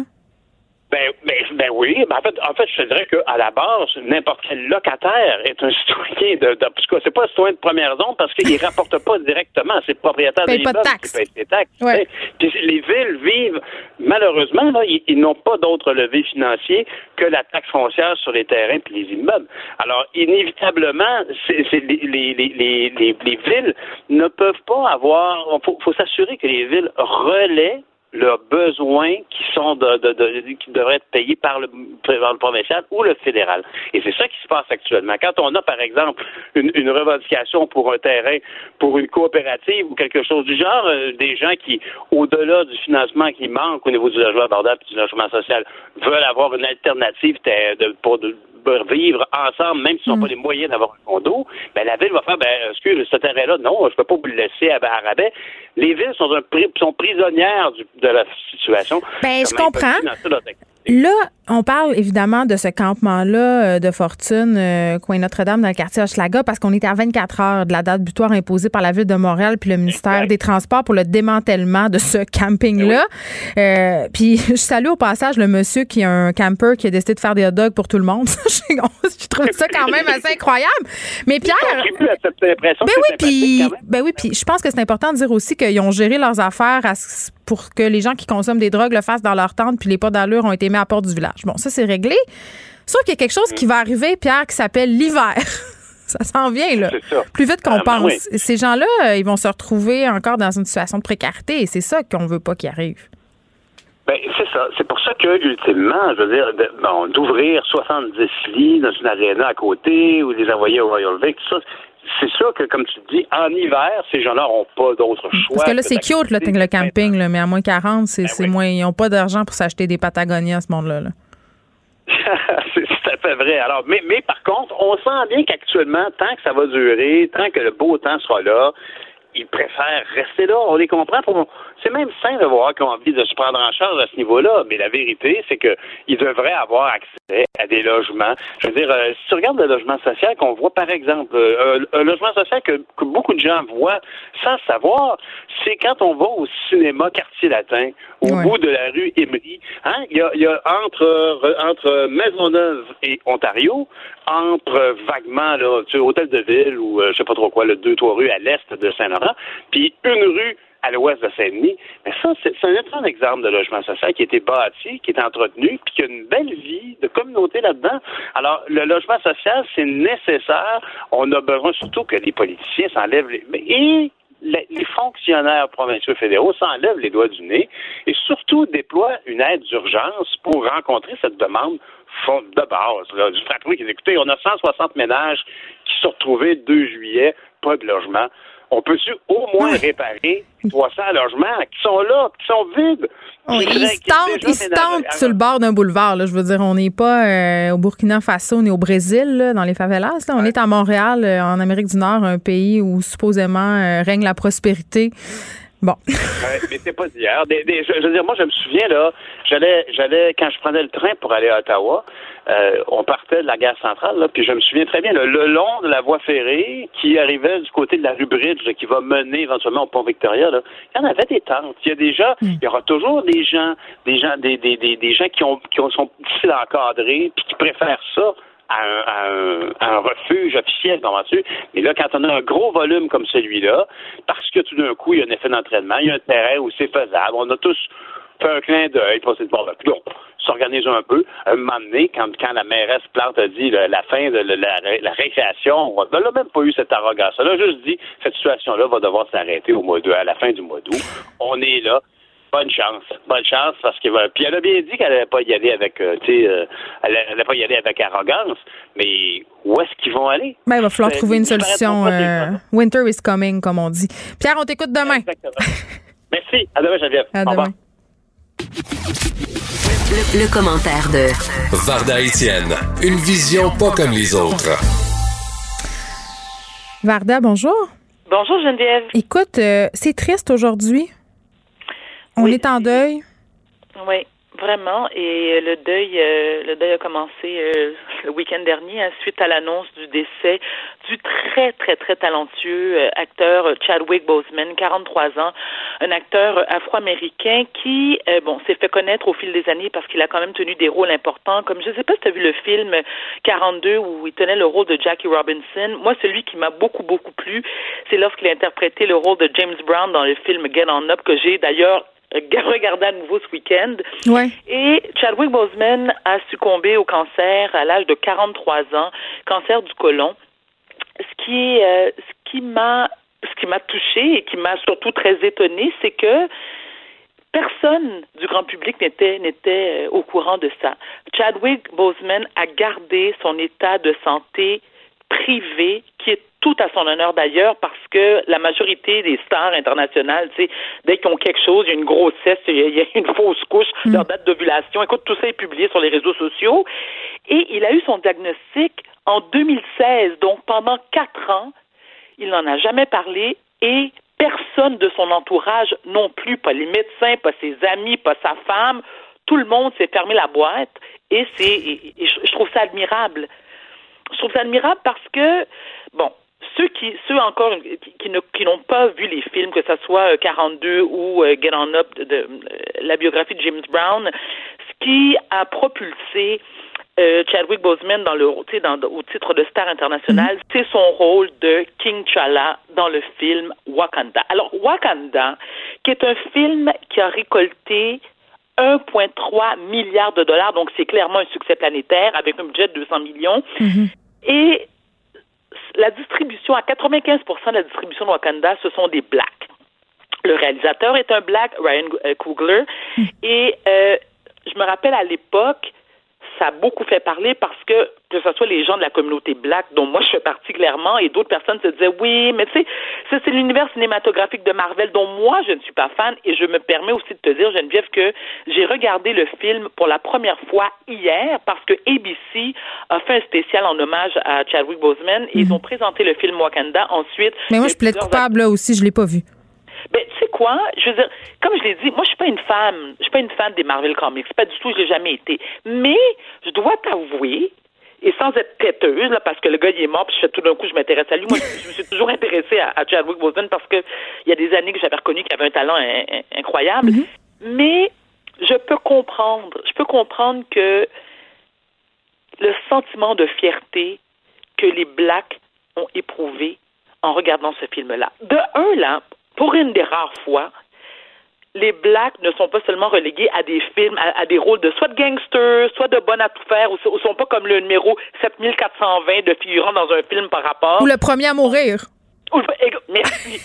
J'avais oublié ça. Excuse-moi, mais c'est souvent ça. T'as as absolument raison. Non, là, c'était une distribution 95% black. Tu les gens qui, tiennent, qui, qui, qui, tenaient un rôle avaient des rôles importants. Tout le monde parlait, tout le monde avait le même temps. Et King Chala, interprété par Chadwick Boseman était vraiment de toute beauté. Tu y croyais. Et je te parlais, je te parlais de sentiment de fierté parce mhm. que moi, j'avais l'impression, tu sais, qu'on retournait, tous les Blacks proviennent d'Afrique, clairement, là, de différents pays de l'Afrique, mais on voyait l'importance, de, de, de l'importance de notre culture. Tu sais, moi, je me suis tellement retrouvée là-dedans et ça m'a ému aux larmes parce que je me disais, oui, on est un peuple fort et, et, ça revenait encore. Et là, je fais un parallèle avec la, la cause, la, cause du Black Lives Matter. Que, tu sais, des gens trouvent que ouais, ouais, c'est trop, on en parle trop, puis que là, tout d'un coup, les Noirs rebondissent comme un paquet de droite, qu'on n'a pas se calmer pompon. Calmez-vous, là, vous allez toujours bien pas prendre votre place. Wow. Oui, surtout après 400 ans d'esclavage, c'est la moindre des choses. On peut se fermer à gueule, arrêter de nous plaindre, on s'entend là-dessus. Mais, tu sais, la show était, extraordinaire. Il y avait des, acteurs de, de, de, mhm. de, réputation, pas, pas, de réputation, mais de, de de, de statut international. Il y avait Angela Bassett qui, qui, était aussi dans le film. Et on a aussi rencontré, on a découvert de nouveaux talents que je ne connaissais pas, moi. Donc, ce film-là, qui a été quand même sept fois en nomination aux, Oscars, a remporté trois Oscars. Bon, mm. clairement, malheureusement, Chadwick Boseman n'a pas remporté le titre du euh, le prix du, du meilleur acteur, mais au-delà d'être un acteur extraordinaire, c'était aussi un humain extraordinaire c'est quelqu'un qui, malgré le fait qu'il est, qu'il été reconnu là, au niveau international, qu'il était, il était devenu une star internationale, un homme très discret. On en savait peu sur sa vie privée. Il était très impliqué pour la cause des Noirs, mais encore plus très impliqué auprès des enfants malades. Et les dernières années, on a souvent vu Chadwick Boseman se promener d'hôpital à hôpital, euh, d'encourager, d'amener du support aux jeunes enfants qui eux aussi étaient atteints du cancer, malgré le fait que lui l'était, qu'il n'en parlait jamais. Et ça, et me donne, tu sais, ça m'a envie de te parler, ça m'a envie, Geneviève, pardon, de te parler de à quel point, lorsqu'on est une personnalité publique, faut-il tout dévoiler? Est-ce qu'être une personnalité publique veut dire qu'on n'a pas de vie privée? Tu sais, moi, je suis moi-même coupable. Et on s'entend, je ne suis pas une star planétaire. Je veux dire, je, veux dire, je suis une personnalité publique au, Québec. Puis je dis toujours, la seule chose que les gens ne savent pas sur moi, c'est ma date d'ovulation. Bon, c'est le 14. Mais attends, ça s'en vient, c'est ça. On maintenant. Non, mais j'ai plus d'utérus. Fait que, ben, alors, j'ai été opéré le 29 janvier 2017. Prenez des notes. Je sais que ça intéresse un paquet de monde de savoir ça dans leur vie, absolument n'importe quoi. Mais, est-ce qu'on en dit trop? Est-ce qu'on divulgue trop d'informations? Est-ce qu'on est obligé de savoir avec qui tu es marié, quand tu t'es marié, quand tu es tombé enceinte, quand tu as accouché, qui sont tes parents, tes enfants, où tu habites, qu'est-ce que tu hmm. fais? Mais tu sais quoi? Moi, oui, vas-y, je t'en prie. Ben, je, je pense qu'une chose qui est bien avec les médias sociaux, là, puis c'est en deux temps mon affaire, c'est que la première, c'est que ça a redonné aux vedettes le pouvoir, entre guillemets, de dévoiler ce qu'il voulait bien dévoiler au moment où il voulait le dévoiler. C'est-à-dire avant, puis là, les magazines à potins existent encore, mais ça preuve beaucoup aux, médias sociaux des différentes vedettes. C'est-à-dire, ils contrôlent davantage leur message. Euh, décident ce qu'ils mettent sur leur plateforme. Tu sais, cette relation de proximité-là, puis le choix de, de ce que tu dévoiles, je pense que ça peut être intéressant. Mais. Euh, dans quelle mesure, permets-moi de t'interrompre, intéressant dans quelle mesure? Est-ce que. puis, je, te le dis, là, moi, je suis, je suis, je suis complètement coupable. Je veux dire, moi, je, j'adhère à ça, puis mm. écoute, je me peux plus te parler de moi. Puis, écoute, il y, a une forme de, je te dirais, une forme de. C'est un peu narcissique. C'est un peu égocentrique. Tu sais, que tu veux toujours que l'attention soit sur toi. Puis qu'est-ce que tu fais? Puis tu as le Kodak d'en face. Puis tu te trouves belle. Puis t'aimes donc bien ça quand le monde te dit T'es belle, t'es belle. Je te le dis moi, la, majorité de mes, quand je fais des publications, parce que soit je fais la promotion de ma ligne de maquillage ou tu sais mon commanditaire de vêtements, c'est t'es belle, ah t'es belle. Oui, ça fait plaisir. Je suis la mm. première à l'admettre. Mais est-ce qu'il y a autre chose? Donc là, je te parle de mes enfants. je mets des photos des enfants. Puis là, tout le monde sait que j'habite à Brossard. Je devrais moi-même la première fermer ma gueule. Mais pourquoi tu le fais? T'es-tu déjà posé la question? Moi, je me la pose la question euh, assez souvent moi, je me suis posé la question et j'ai eu réponse. Et j'ai souvent eu la réponse de mon psychiatre lorsque je m'allongeais trois fois par semaine en psychanalyse. Je pense que j'ai un besoin sempiternel d'attention. Mm-hmm. Je pense que j'aime ça faire parler de moi. Je, pense que, puis, je pense, je sais, j'admets très humblement. Écoute, je me sens comme au confessionnal que c'est un. J'ai manqué d'attention ou d'amour quelque part quand j'étais jeune. Il y a beaucoup de vedettes euh, qui, qui disent la même chose, mais je vais te poser une question. Est-ce que c'est mal d'avoir besoin d'attention? Non, c'est non, c'est je crois pas que c'est mal d'avoir besoin d'attention. À mon humble avis, ce qui est mal, c'est de trop en vouloir d'attention. Parce que, tu sais, la Terre ne tourne pas seulement autour des gens qui sont des personnalités publiques d'envie.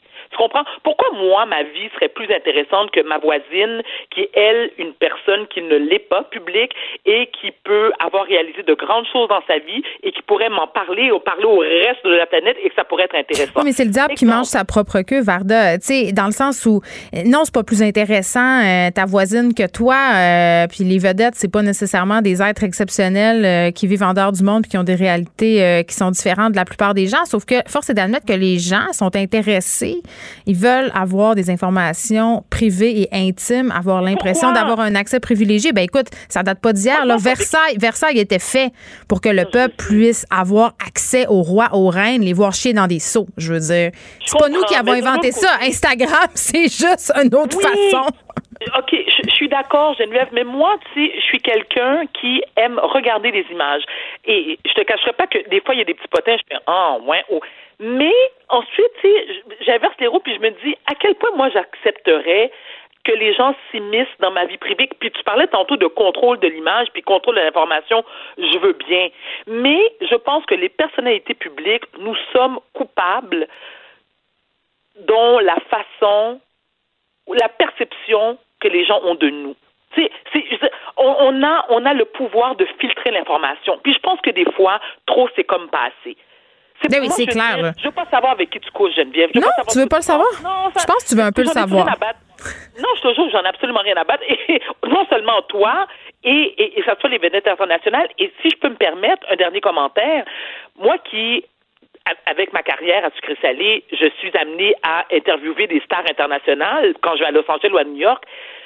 Qui revient neuf fois sur dix, c'est qu'ils nous disent les journalistes québécois ne posent jamais des questions sur leur vie privée, ils vont jamais trop loin.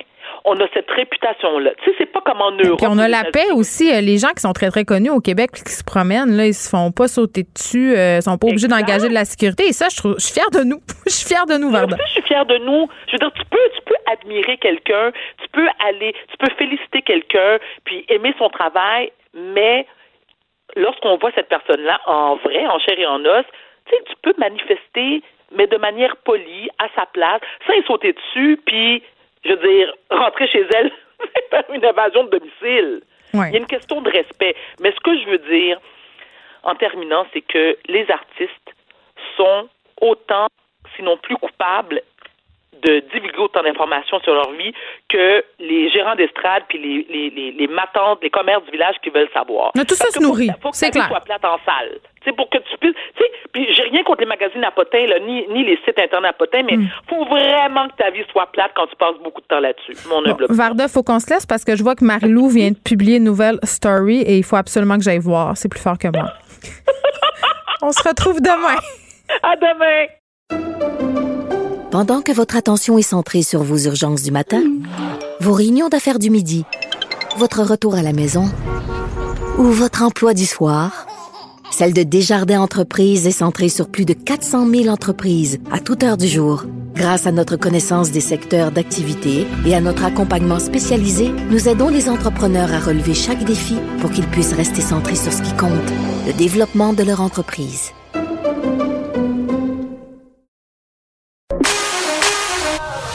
Pour elle, une question sans réponse n'est pas une réponse. Geneviève Peterson. Cube Radio.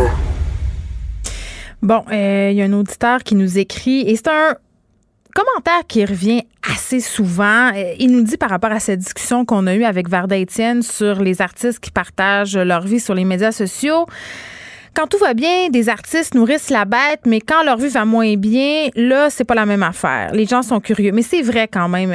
On est victime parfois, puis quand je dis on, je parle pas de moi, là, je parle des gens en général. Quand on, quand on partage des événements heureux, notre vie, ça nous dérange pas parce qu'on a bien des commentaires positifs. Justement, on a des likes, on a des t'es belles, on est, ah, c'est beau de vous voir. Mais quand on se sépare, quand on est malade, quand ça va mal, là, tout à coup, on voudrait pas avoir euh, le pendant, euh, justement, plus négatif c'est un diable qui mord sa propre queue. Moi, c'est ce que j'en retiens. C'est une véritable boîte de Pandore. Et honnêtement, on n'est plus trop capable de refermer le couvercle, même si des fois, on en aurait bien envie.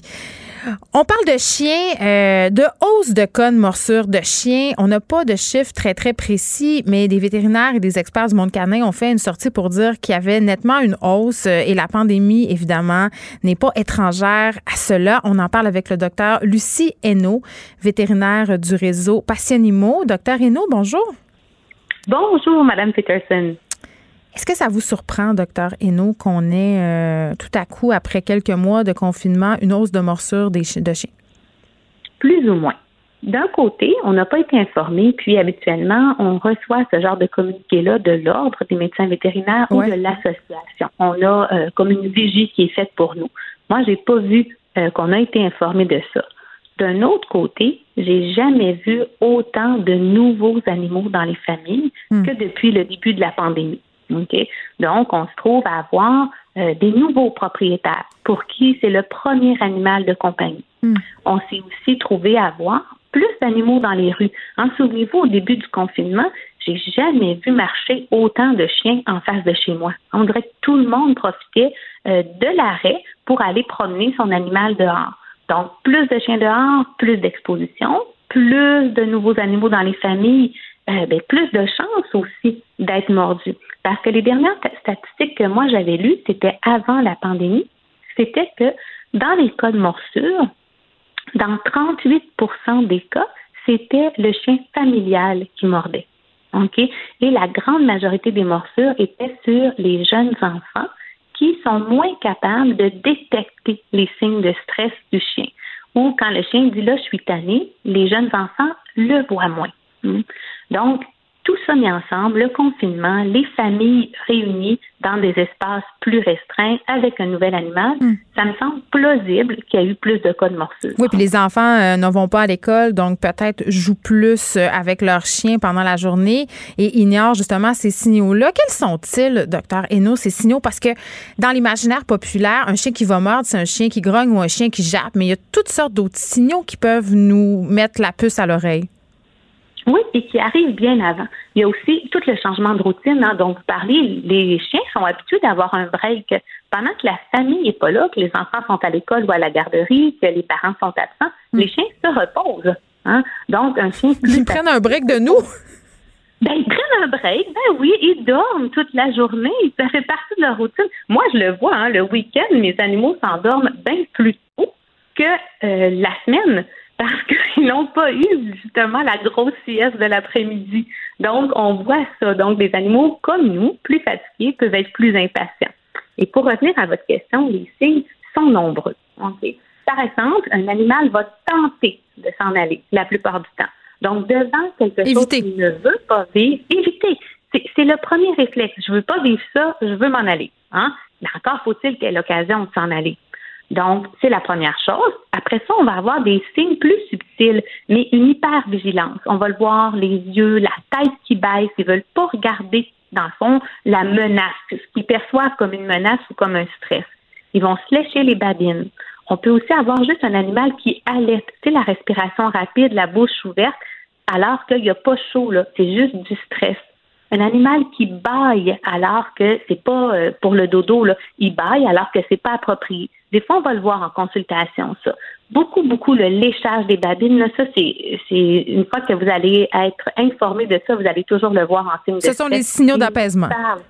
D'apaisement. Ils disent là, j'aime pas ce que je vis présentement. Hmm. Et c'est à l'humain qui est responsable de cet animal-là d'être attentif et de soustraire l'animal au stress pour pouvoir lui faire vivre cette situation-là plus positivement. Non? Parce que si on oblige le chien à vivre le stress, moi je compare tout le temps ça, par exemple, à quelqu'un qui aurait peur des araignées. Est-ce qu'on va l'aider plus à vivre sa peur des araignées en le pitchant dans une salle pleine, pleine d'araignées ou plutôt en y allant plus graduellement? OK?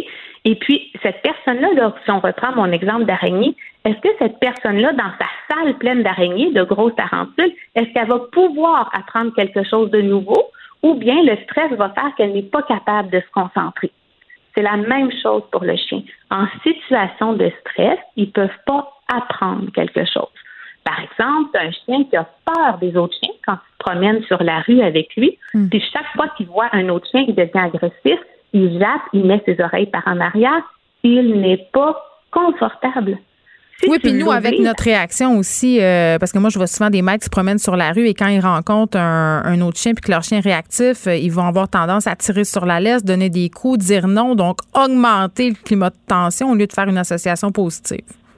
Mais c'est très juste parce que si tu as peur des araignées, chaque fois que tu vois une araignée, je te donne une tape en plus. C'est ça que ça aide pas. sur ton cou mais là, tu vas encore plus associer l'araignée à la douleur. Alors, le chien peur, puis le propriétaire se met à crier non avec une voix forte, puis tire dessus, puis l'oblige à s'asseoir ou veut le dominer, le chien n'apprend rien. Il apprend juste Oh my God, je vois un autre chien, je suis déjà inconfortable et en plus, mon maître va commencer à me faire mal ou à me faire peur.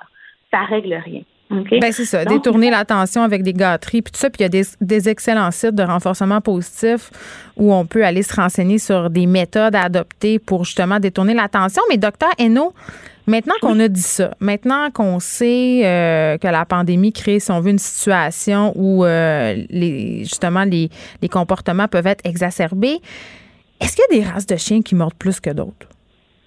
Oui. En fait, il n'y a aucune étude qui dit ça.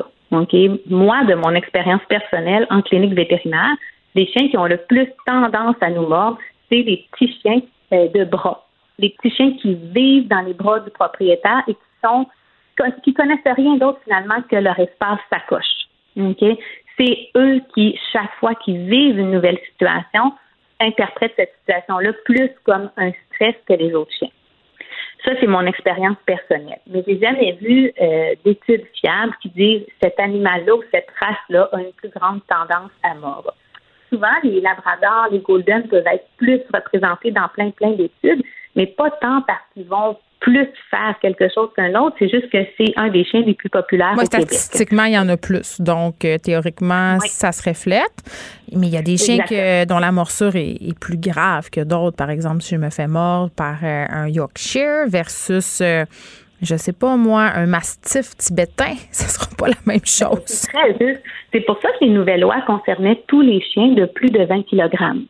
Hein? Le, le, harnais, le port de la muselière, ce genre de choses-là, parce que c'est sûr qu'un plus gros chien, s'il mord, le dommage est plus gros. mais dans nos maisons, docteur Renault, il ne le porte pas, le harnais, nos chiens. C'est ça aussi le problème. Ben exactement. Et puis encore, faut-il que justement dans les endroits publics, les chiens soient gardés en laisse. Hein? C'est juste ça. Là. Si chaque propriétaire gardait son chien en laisse et sécurisait la cour dans laquelle le hmm. chien vit, on parlerait déjà beaucoup moins de ces cas de morsure-là qui, au bout de la ligne, nuisent à tous les chiens, à tous les amis des animaux. Hein, parce que chaque fois qu'on a affaire à un cas de morsure, dans le fond, c'est la réputation de tous les chiens qui en souffrent. Il faudrait réellement sensibiliser tout le monde à un chien dans un lieu public, c'est en laisse. Hmm. Voilà, c'est comme ça. Mais, ben, ouais. allez-y. Ben, je disais une cour, c'est fermé. Le, chien ne peut pas sortir de la cour si on décide de le laisser libre dans sa cour. C'est important, ça. Tantôt, je discutais à l'émission de Benoît Dutrisac de cette question-là, de l'augmentation euh, du nombre de morsures. Puis je disais, moi, j'irais jusqu'à imposer un permis pour certains types de chiens, ou du moins l'obligation de suivre un cours de dressage pour tous les propriétaires de chiens. Est-ce que ça va trop loin? Est-ce que la possession d'un chien est assez bien encadrée au Québec? On peut aller plus loin.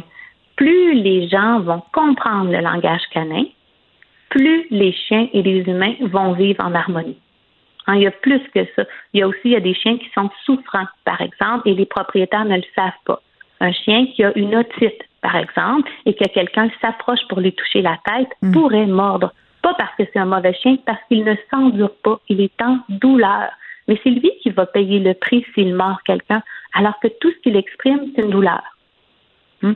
Donc, il y a aussi de ce genre de morsure-là qui arrive parce que les animaux sont en douleur. Il faut faire attention à ça. Il y a des vieux chiens qui vont mordre parce qu'ils souffrent d'arthrose. Ils aiment leurs enfants avec qui ils vivent. Mais si l'enfant saute dessus, ça fait trop mal. Comme nous, si on avait, par exemple, un membre qui nous fait super mal puis que quelqu'un pouf, nous saute dessus, on pourrait vouloir repousser plus violemment que ce qu'on mm. aurait fait dans une autre circonstance. C'est que oui, des cours, une compréhension du langage canin et aussi des animaux qui doivent être examinés par les vétérinaires. Je pense que si on avait toute cette conjoncture-là, on aurait moins d'histoires tristes. Puis, au bout de la ligne, les chiens, à mon avis, apportent beaucoup plus de bonheur dans la société. Donc, on peut encadrer ça pour que les humains et les chiens vivent en harmonie. Mm. En terminant, docteur Renaud, on a beaucoup euh, dans notre idée qu'un chien qui mord, là, on lit ça souvent dans les commentaires sur les médias sociaux, sous les articles où les médias relatent des nouvelles de chiens qui ont attaqué soit leur maître ou des étrangers. Là. Euh, des gens qui pensent qu'un chien qui mord va automatiquement le refaire. Tu sais, qu'un coup qui a goûté au sang, il n'y a plus rien à faire. Ah, automatiquement, non. Par contre, euh, oui, la barrière peut être plus facile à passer une fois que c'est arrivé. Mais là, de dire que c'est un automatisme, non. Je pense pas. Je pense aussi que, je sais pas, la première chicane de couple dans un couple arrive, puis on fait plus attention, mais une fois que tu te une fois, ça peut se refaire. Comprends? C'est un Mhm. peu la même chose. C'est un comportement qui peut s'apprendre, mais c'est il faut intervenir avant la morsure. Le chien qui mord, c'est un chien qui a vécu une situation inconfortable ou qui est mal socialisé face à une situation ou qui interprète mal un signal, qui voit une menace là où il n'y en a pas, ou qui perçoit une proie alors que ce n'est pas une proie. C'est un chien qui a besoin d'une autre éducation. Ben oui, puis je pense qu'on gagnerait tous et toutes à se renseigner comme il faut avant d'adopter un chien, euh, puis aussi euh, à s'attarder à l'endroit euh, où on le prend. Docteur Hainaut, merci de nous avoir accordé ce temps. Je sais que vous êtes occupé, je sais que vous avez des interventions cet après-midi. Docteur Lucie Hainaut, vétérinaire du réseau Parti Animaux, on se parlait du haut, de la hausse, pardon, de cas de morsure par les chiens. Est-ce que c'est de la faute de la pandémie ou est-ce que c'est pas plutôt de la faute des humains qui comprennent mal le langage canin? Je pense qu'on vient de répondre à cette question-là. Docteur Hainaut, merci. Pendant que votre attention est centrée sur cette voix qui vous parle ici, ou encore là, tout près ici, très loin là-bas, Ou même très, très loin. Celle de Desjardins Entreprises est centrée sur plus de 400 000 entreprises partout autour de vous. Depuis plus de 120 ans, nos équipes dédiées accompagnent les entrepreneurs d'ici à chaque étape pour qu'ils puissent rester centrés sur ce qui compte, la croissance de leur entreprise.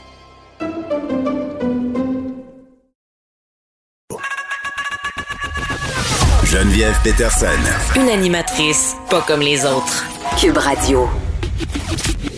Le, le commentaire de François Lambert, un dragon pas comme les autres. Tu sais, quand on parle euh, de se réinventer là, et d'avoir, euh, je pense que c'était le mot le plus galvaudé hein, qu'on a utilisé euh, quand on faisait des points de presse à 13 h au printemps.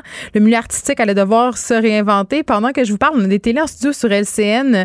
On nous présente la nouvelle mouture euh, des MTV Video Music Awards et on voit des performances médicales, euh, médicales, pardon, beau lapsus, des performances musicales où les danseurs et les danseuses portent des masques, mais vraiment des masques incroyables qui font partie du costume. Donc, l'industrie artistique qui déploie des trésors euh, d'inventivité pour se réinventer, nous donner droit à un spectacle. Ça fait quand même drôle de voir tout ça. On dirait qu'on vit dans une dystopie. François Lambert est là. Salut François. Salut Geneviève. Écoute, euh, on va se parler du relâchement des Québécois parce que François Legault vient de déplorer en point de presse cet après-midi euh, ce relâchement général. Il faut dire que je l'ai constaté moi-même euh, quand j'ai voulu faire des activités avec mes enfants, par exemple le fameux e-saute, le centre de trampoline, des fils, des gens qui respectent pas la distanciation. Je l'ai constaté aussi le premier jour de la rentrée où on avait des centaines de parents sans masque qui attendaient près de la cour d'école pour la rentrée scolaire de voir leurs enfants aller en classe. Des parents qui, je le souligne, ne portaient pas de masque. J'en ai parlé ici. Quelqu'un ici à la station me dit Écoute, Geneviève, je suis au TAS en fin de semaine avec mes enfants. Ça avait aucun sens. Il n'y avait rien qui était respecté. C'était la folie furieuse. On aurait dit que c'était pas la COVID-19. Il y a un petit problème, là, François. Ben, je vais te donner mon opinion, qui est une opinion. Euh... Bon, François Lambert donne des opinions qui sont pas d'affaires. Hein, C'est vrai? Une? Ben oui. J'en ai toutes sortes d'opinions, mais. Ça, La réalité, c'est qu'on nous a fait peur au début. Et au tout début, il y a eu des personnes âgées, euh, en gros, qui, qui, qui sont décédées puis qui ont été euh, touchées. Euh, on est allé en confinement. Et là, on se rend compte que, oh, regarde, c'est pas à côté de moi, mon voisin ne l'a pas, moi je ne l'ai Mhm. pas. Et on finit par l'oublier, puis on a réglé ce qui causait la- la- la- beaucoup de morts dans les CHSLD, puis on a mis des mesures en place, qu'il y en a moins. Et là, on se rend compte, ben écoute, il n'y a pas de problème. Puis à tous les jours, on nous montre des anti-masques qui font des manifestations, il se passe rien non plus. Et euh, veut, veut pas, on finit par relâcher. C'est la nature humaine, hein? Donc, euh, on le voit que ça ne nous touche pas. Ça nous touche pas. Puis les anti-masques, qu'ils veuillent ou non, euh, leur message passe pas mal plus. Tu sais, nous autres qui, portent des masques, on ne sort pas dans la rue pour dire on porte un masque. Là. Mais les anti-masques sont aux nouvelles constamment. Constamment, constamment. Donc, et je pense que ce qui se passe, c'est qu'on l'oublie. Et là, on voit, oups, euh, une danse latine, un karaoké euh, dans un bar à Gatineau. Et de plus en plus, c'est ça qu'on parle de la deuxième vague. C'est pour ça qu'on en parle de la deuxième vague, c'est parce qu'on l'oublie. Et là, ça revient en force. On, est, on semble s'en aller vers là. Mais c'est la pensée magique. C'est la catastrophe. Ben oui, puis il y a des. Bon, euh, en Allemagne aussi, on est en train de penser à resserrer euh, les normes sociales. Je pense qu'on se rend compte qu'on a peut-être été un petit peu trop lousse. J'ai comme l'impression, François, que ce sera le cas ici aussi. Puis trouve ça important qu'on en parle de ce fameux relâchement-là parce que je pense que toi et moi aussi, on peut plaider coupable, c'est-à-dire qu'à force euh, de voir que ça s'améliore, que la courbe est aplatie, qu'on a de moins en moins de cas, ben tu sors plus, tu reçois des amis, puis bien que tu respectes les règles, sais, à un moment donné, tu te dis, ben écoute, non, je pense que ça, ça va être correct, puis qu'on va s'en sortir, entre guillemets. Mais là, c'est pas ça. Tu, me dis, on voit les manifestations anti-masques, on voit les événements dans latine, mais on voit aussi une hausse de cas. C'est de ça dont il était question cet après-midi. Ben oui, ben c'est, sûr qu'on va on, on, va plaider coupable parce qu'on a dit on, on va pas le mettre pour une fois. je vais te raconter une anecdote. À 14 ans, j'ai toujours mis mon casque en moto, sauf une fois à 14 ans, parce que je m'en allais faire une commission. Hmm. Mon casque en moto. Et tout le monde le sait, c'est connu de tout le monde, que tu mets pas ton casque lorsque tu fais une commission ben, j'ai fini à l'hôpital avec des dents cassées puis euh, une commotion cérébrale. Loi de Murphy. Euh, ça n'en prend exactement. Ça n'en prend rien qu'une fois. J'avais jamais eu d'accident. Je ne mets pas rien qu'une fois parce que je m'en ai pas faire le fou. J'ai décidé de faire le fou entre temps. Euh, donc, on, va tomber dans le panneau. Nous autres, aussi, l'autre jour, là, je, suis rentré, je suis allé à Drummondville, je suis rentré dans les dépanneurs, puis j'ai oublié de mettre mon masque. Il me l'a pas dit parce qu'il me connaissait. Il m'a reconnu. Sinon, il m'aurait dit, sors d'ici, là il m'a comme laissé le passe-droit, mais la réalité, c'est que j'avais. Mais la réalité, c'est qu'il n'aurait pas dû. ben, exactement. En rentrant dans l'auto, j'ai dit, coudon, j'ai pas mis mon masque. Et on va tout se faire prendre, et c'est ça la deuxième vague. Le problème, c'est qu'on va avoir cette deuxième vague-là. Mais les entreprises aussi, euh, ils seront pas capables de supporter un deuxième coup. Et c'est là, la deuxième vague, elle va faire mal parce qu'on va, on, va perdre encore quelques privilèges. Mais les entreprises, les autres, vont pas perdre des privilèges. Il y en a qui vont tout perdre. ceux qui étaient qui tiraient l'élastique en espérant que ça reparte, ben je leur annonce que ça repartira pas. Ben moi je pense que c'est bien personnel. Ouais, moi je pense que c'est bien personnel François là que je pense pas que le gouvernement euh, va s'en aller vers un reconfinement total parce que notre économie n'a pas les reins assez solides. Selon ah moi, ça relève de la science-fiction de penser qu'on va se reconfiner comme l'hiver dernier. Mais je pense que les bars, non, non, on ne tournera jamais. on n'écoutera pas de toute façon. La réalité, c'est que personne ne va écouter euh, puis euh, la police ne pourra pas nous, euh, nous courir après tous. mais mais je pense que les bars devraient refermer à toutes les fois qu'il y a une fête dans un bar, ça déborde. C'est pas un service essentiel. moi, moi c'est plus là où je débarque. Puis je comprends, tu sais, je parlais du TAS, puis là, tu parles des bars, puis je parlais d'Issaute, puis là, je veux pas stigmatiser des entreprises, là, c'est les premières qui me viennent en tête, mais tout ce qui est pas un service essentiel en ce moment, qui ce qui est fait pour notre bon divertissement, et j'exclus le sport, parce que le sport, ça fait partie de la santé physique et psychologique. Mais honnêtement, là, on a-tu vraiment besoin d'aller se torcher à face dans un bar en ce moment? La réponse, c'est non. Mm. C'est non. Non. Mais si on coupe, ils sautent, puis on coupe ces gens-là, ben, il faut couper aussi les cinémas qui viennent d'avoir le droit d'avoir 250 personnes dans François, écoute bien là. Moi, j'ai un film qui sort au cinéma le 25 septembre, là. Puis je, vais, être super sincère avec toi, là. Je trouve pas que c'est nécessaire qu'on ait des cinémas en ce moment. Je trouve qu'on pourrait tous rester chacun chez soi, puis écouter nos films sur notre écran géant. Puis je, je, te dis ça là, en sachant que ça a des répercussions négatives sur ma réalité financière. Là si mon film sort pas au cinéma. oui, mais je, je pense qu'on est rendu dans l'ère du cinéma. Euh, on a tout investi, de, pas, tous, là, mais il y a un moment donné, là, si c'est un cinéma maison, tu vas visiter quelqu'un, il va te le dire, viens voir mon cinéma maison, alors qu'on ne l'a jamais utilisé. mais oui, mais on pourra prendre les mesures euh, de distanciation et d'hygiène qui nous conviennent et vivre avec ça je pense sincèrement que l'industrie du cinéma, puis Gad Disney va sortir Moulin, je pense, là, euh, où il a déjà sorti qu'en streaming. Et je pense qu'on devrait avoir les films en streaming, quitte à payer un premium, 12, 15 piastres, peut-être pas 25 piastres, là, ben, mais moi, je suis très à l'aise avec ça. C'est tellement intéressant ce que tu dis, François, parce que j'ai participé à une table de concertation euh, à la SODEC il y a quelques années sur le développement du numérique dans l'industrie du cinéma, et c'est exactement ce qui était discuté. La possibilité de sortir au Québec les films simultanément, en ligne et au cinéma, évidemment, ça n'a jamais passé. Et pourquoi ça n'a jamais passé? Parce que les producteurs et les salles de cinéma bénéficient de ce système-là depuis des années. C'est fait pour ça, c'est conçu pour ça. Le système de financement et de, et de profit s'appuie sur ça et c'est une chasse gardée et c'est une chasse gardée que les salles de cinéma ne sont pas prêts à laisser tomber, bien évidemment. Mais c'est clair que en toi et moi, par boîte à bois, ça serait tout à fait possible et peut-être même davantage rentable pour le cinéma québécois parce qu'il y aurait beaucoup plus de gens qui verraient les films. C'est ce que je pense. Ben oui, parce que ben c'est sûr que quand le film a sa promotion, et on en entend parler dans les journaux, car moi, j'habite en campagne. C'est ça. Tu vas y aller sur iTunes le soir ou sur Helico, te le commander, le film, là, s'il est dispo. Ben oui, mais je n'irai pas faire 100 km ben pour écouter un film, là. là je le ferai pas. Mais s'il était disponible, je l'écouterais. moi, j'ai cinq enfants, François. Cinq enfants. Sais-tu comment ça me coûte aller au cinéma? 120 ben, pièces. C'est épouvantable. Je veux dire, ça. me tente pas tout le temps. Là. sais, si tu me disais, Geneviève, sais-tu quoi? Exemple, tel film québécois, parce que je trouve ça excessivement important qu'on consomme notre culture. Ce film québécois sort en fin de semaine.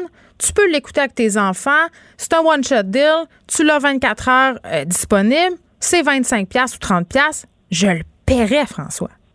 Sans ben, En ce moment, il y a le film de Paul Rose. Puis autant ben que je suis pas d'accord euh, qu'on fasse qu'on glorifie quand même un, mouvement terroriste qui était le FLQ, ça fait partie de notre histoire. Et ça semble être un film intéressant que j'entends parler tous les jours. J'ai pas moyen d'aller le voir. Je vais enlever le moyen, là. T'as l'argent, mais tu sais pas où aller. ben, je sais pas où aller. Alors que je n'entends parler, puis si j'avais pu, j'avais mis un lien dans l'article de journal que, que les articles de journaux que j'ai lus, hmm. ben, j'aurais été cliqué dessus, puis j'aurais peut-être payé 20$ pour l'écouter, pour comprendre euh, qu'est-ce qui s'est passé au début des années 70. C'est quoi la vision du fils de son père et de son oncle. Tu sais, oui, puis, là, on nous martèle, mais je n'irai pas le voir. Donc, il reste que les cinémas, c'est que pour une maigre partie de personnes, là, il, y a, il y a une grande population qui n'ont pas accès à un cinéma aussi facilement autre qu'en en faire une sortie. Bon, puis les, euh, les cinéphiles, les cinéphiles te diront, François, que voir un film sur grand écran au cinéma, euh, c'est pour ça que le cinéma a été fait, puis je suis d'accord, mais à un moment donné, bon, c'est sûr que les Avengers de ce monde et ces films à grand déploiement qui sont faits pour voir sur grand écran, c'est une chose. Mais pour le cinéma québécois, moi, je pense qu'on gagnerait à rendre ça davantage euh, démocratique, accessible. Et j'allais dire, euh, je trouve ça. Là, tu me parles du film de Paul Rose. Sur Paul Rose, tu me dis, j'irai pas le voir parce que je sais pas où aller. Euh, moi, le film de Monia Chekri qui était partout à Cannes, je suis allée le voir au cinéma Beaubien. On était huit dans la salle. Puis les biens culturels, là, c'est comme un walk-in dans un magasin. Tu comprends-tu? Souvent, c'est un geste impulsif. Tu vois ça dans le journal de Montréal, dans la presse, tout ça, tout le monde parle de ce film-là euh, ou de ce livre-là. Si tu passes devant une librairie, tu vas aller t'acheter le livre parce que tu en as entendu parler, mais aller au cinéma, c'est pas mal plus compliqué que ça. Si c'était au bout de notre tablette d'emblée ou dans notre ordinateur, ben, c'est clair qu'on on consommerait plus de culture québécoise. Ah, pour moi, là, ben, c'est évident. Un exemple très concret, c'est que la semaine passée, je lisais les journaux de Guardian en Australie et je vois qu'il parle d'un mini-film sur Netflix, euh, The Man ou euh, un homme qui euh, cherchait des étoiles. OK? Je hmm. clique dessus, je vais l'écouter, ça a duré 16 minutes, puis à la fin, il n'a jamais trouvé d'étoiles, mais il a trouvé son chum. OK? Ça dure 16 minutes, mais j'ai cliqué dessus et j'ai été le voir. Bon, c'était sur Netflix, j'aurais peut-être payé une pièce ou deux pour aller le voir parce qu'ils ont, ils ont réussi à m'intriguer assez pour que je clique sur le lien et je l'ai fait. Donc, imagine-toi si le cinéma faisait ça. Donc, tout ça pour dire que, tu sais, si on retombe en, en confinement dans hmm. ces genres de places-là, ben là, ils n'auront pas le choix et c'est peut-être une nouvelle industrie. La réalité, c'est que dans n'importe quoi, ce qui fait peur, c'est le changement. Ça va changer, on va perdre des revenus. Mais ça revient à notre discussion de l'autre fois, là, sur la crise des médias, là, puis les gens qui s'adaptent pas aux nouvelles formes de contenu. C'est exactement ça qu'on est en train de se dire. Ben, exactement. C'est parce que le changement fait peur. Le changement de. Faut, faut que tu changes drastiquement. Puis il y en a qui marchent et qui ne marchent pas. Là. Mm-hmm. la, presse a fait un grand changement tu parles de la tablette? Oh, la tablette, oh, c'est pratique. Mais c'était écrit dans le ciel. Moi, je, tout de suite, quand c'est sorti, je me suis dit, voyons que je vais m'acheter une tablette pour lire la presse. Voyons donc. Ben, exactement. moi, je me suis abonné à Press Reader pour être capable de lire tous les journaux. Et euh, mais je, paye un abonnement mensuel pour avoir le droit à ça. Et euh, j'ai accès à peu près à tous les journaux euh, du monde. Mais tu sais, puis on consomme les journaux d'une autre façon jusqu'à temps qu'ils soient plus papier, ces journaux-là. À ce moment-là, je vais faire le taux de chacun des sites web pour euh, m'informer. Mais il ne faut pas avoir peur du changement. Il faut se dire, regarde, on va prendre le risque. Et peut-être que Disney est en train d'ouvrir la, porte avec Mulan. L'homme euh, est une, est une créature d'habitude. Il nous reste du temps pour faire un autre sujet, François. Québec qui s'apprête à sortir l'artillerie lourde pour justifier un investissement de attendez, 2 milliards de dollars de fonds publics euh, dans sa filière électrique. Oh, oh, refais-moi ça, ce ben, soupir-là. Là. Ben, tiens. Euh, Geneviève, la, la réalité, là, ouais. euh, là, je me ferai pas d'amis, là, mais... Ouais, écoute, t'es habitué, je pense, ça va. J'ai l'impression d'entendre Alexandre Taillefer euh, de la bouche de Pierre Fitzgibbon. OK? Euh, il va falloir lui, lui mettre Ça veut dire quoi? Subventionner un bateau qui coule? Non, c'est tout le temps le superlatif. L'industrie du lithium est en pleine croissance, on va en vendre, on va mutualiser. Euh, la réalité, là, c'est que l'industrie du lithium, en ce moment, hmm. on est en train de faire exactement ce qu'on a fait avec Bombardier quand Bombardier a voulu lancer la C-Série. Imagine-toi quand Bombardier a voulu lancer la C-Série, il a dit le marché des avions, puis je vais te dire le chiffre exact, 15 926. On va aller en chercher 50% de ce marché-là. Le gouvernement a pompé des milliards là-dedans en pensant que Airbus et Boeing n'étaient, puis Embraer n'étaient pas pour réagir, laisser la place à Bombardier 50, 50 des avions. On a cru à ce superlatif-là. Là, on arrive avec le lithium. Le marché du lithium, là, il était 35% en diminution depuis deux ans. Il y a de la surproduction en Afrique du Sud et en Australie parce que la Chine consomme moins de lithium que prévu pour les autos électriques. Donc, si on pense là, que l'Afrique du Sud ne réagira pas lorsque le prix du lithium va monter, hmm. que l'Australie et que leurs mines sont prêts, nous, on n'a rien de prêt ici. Et non seulement il n'y a rien de prêt, il n'y a aucun foutu entreprise privée qui va venir exploiter le lithium ici. Et on pense que le gouvernement va réussir, alors qu'ils viennent de perdre beaucoup d'argent avec Nemaska Lithium. Il y a une autre entreprise qui appartient à des Chinois qui ne fonctionne presque pas mais ce qu'on disait, c'est que c'était la structure financière qui ne fonctionnait pas avec le projet euh, Nemaska Lithium. C'est Pierre Fitzgibbon qui, disait ça encore une fois. Mais, mais est-ce qu'on est jovialiste au gouvernement québécois? Est-ce que est-ce que c'est ce que tu es en train de me dire par rapport à l'énergie? Ben, c'est parce qu'on cherche un, Ce qu'on cherche en ce moment, c'est comme euh, Jean Charest a essayé avec le plan Nord, hmm. on veut revitaliser notre Nord, puis notre Nord, c'est les ressources. Donc, hmm. l'or pourrait revenir parce que le prix de l'or est dans des records, il est presque à 3 000 ou s'en va vers 3 000, il est en haut de 2 000 euh, donc, on cherche vraiment un projet porteur pour dire la future Bay James. Depuis la Bay James, on la recherche, cette Bay James-là. C'est comme un chanteur qui a un One Hit Wonder et toute sa vie essaye de, de retrouver son gros hit. on veut refaire la Bay James. on va chanter Bay James d'un party jusqu'à la fin des temps. un peu sous. Oui, mais la réalité, c'est que le lithium, en ce moment, on est en retard. Ça, c'est il y a 10-15 ans qu'il mm. fallait se positionner sur le lithium. Je dis pas qu'il ne faut pas se positionner. Là. Le lithium est, un métal du futur. C'est là pour rester. Mais est-ce qu'on doit, est-ce que le gouvernement doit aller se mettre le nez là-dedans? La réponse, elle est non. On va perdre notre chemise encore. Il faut se calmer. Il faut regarder l'entreprise privée aller se casser les dents un peu partout dans le monde. En ce moment, le prix du lithium, il est moins 35% puis il n'est pas à la hausse. Il n'est pas à veille d'être à la hausse. Pourquoi? Parce que la Chine n'en produit pas tant que ça des, euh, des batteries lithium. C'est bien beau Tesla, mais même Tesla le dit. Notre problème à Tesla, c'est que nos, euh, autos ne sont pas abordables. Hmm. Il faut avoir des autos plus abordables pour la masse. Et tant que la masse. On n'est pas, là encore, même si y a des subventions et tout ça, ça reste excessivement dispendieux. François Lambert, on se reparle demain. Merci. Puis je t'envoie plus des messages bizarres d'aller booster ma batterie en privé. Oui, c'est oui. Non, là, non, mais attends, je veux juste je, pense que je veux juste le dire aux auditeurs. avant de rentrer tantôt en onde, tu m'envoies un message pour me dire On a oublié de charger la batterie du moulin. J'étais comme quoi? Fait que c'est pas moi qui est en charge de charger la batterie du moulin de François Lambert. Juste vous le dire. Et dit de même, ça sonne très bizarre. Merci François. Ça sonne bizarre, mais c'est la réalité. c'est pas moi qui va charger ta batterie. OK, bye. Merci. Pendant que votre attention est centrée sur vos urgences du matin, vos réunions d'affaires du midi, votre retour à la maison ou votre emploi du soir, celle de Desjardins Entreprises est centrée sur plus de 400 000 entreprises à toute heure du jour. Grâce à notre connaissance des secteurs d'activité et à notre accompagnement spécialisé, nous aidons les entrepreneurs à relever chaque défi pour qu'ils puissent rester centrés sur ce qui compte, le développement de leur entreprise.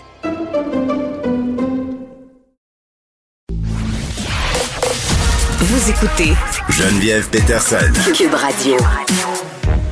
C'est lundi, on accueille Maud Goyer. Et je l'ai comme dit avec un petit accent, c'est lundi. J'ai le goût d'aller en Acadie ou quelque chose? C'est lundi.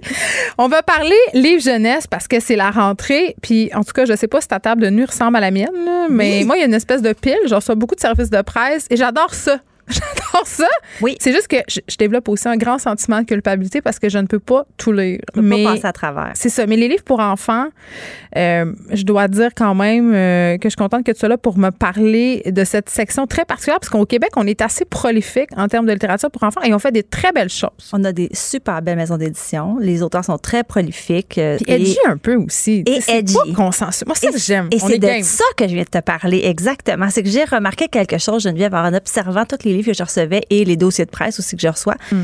Je me suis rendu compte qu'il y avait beaucoup de livres qui parlaient de la diversité, de l'unicité, qui célébraient la différence. Opportunisme. Peut-être. Mais non, mais j'ai trouvé ça. Non, mais je me dis c'est un mouvement. Oui, non, je bon, c'est correct. On est lundi, c'est correct, t'as le droit, t'as le droit. Moi, je suis là pour te, te- je te comprends.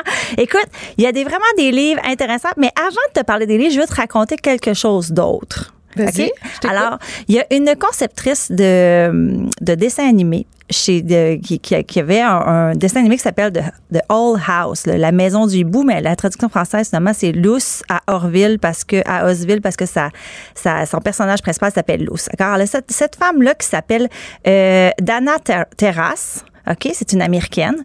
Elle, elle avait créé un personnage de 14 ans. C'est une jeune fille. Ça se passe dans le, c'est un milieu qui est fantastique, qui combat les démons. Et son personnage est bisexuel. Et donc, elle crée son livre, elle crée son dessin animé et Disney s'intéresse à sa série parce que ça connaît un, un grand succès mais de façon plus locale. Finalement, il y a des pourparlers et Disney décide d'acheter la, sa, sa série. Mais on sent quand même euh, une volonté de Disney de, Non, mais de là, prendre Dis- position non, mais j'ai pas, années. j'ai pas fini. Le Disney, ils ont dit, ils ont dit, ben, c'est intéressant, mais on, on- tu pourrais pas représenter là, le, le côté euh, bisexuel. Ça nous dérange. Il faudrait que tu l'enlèves de ton personnage.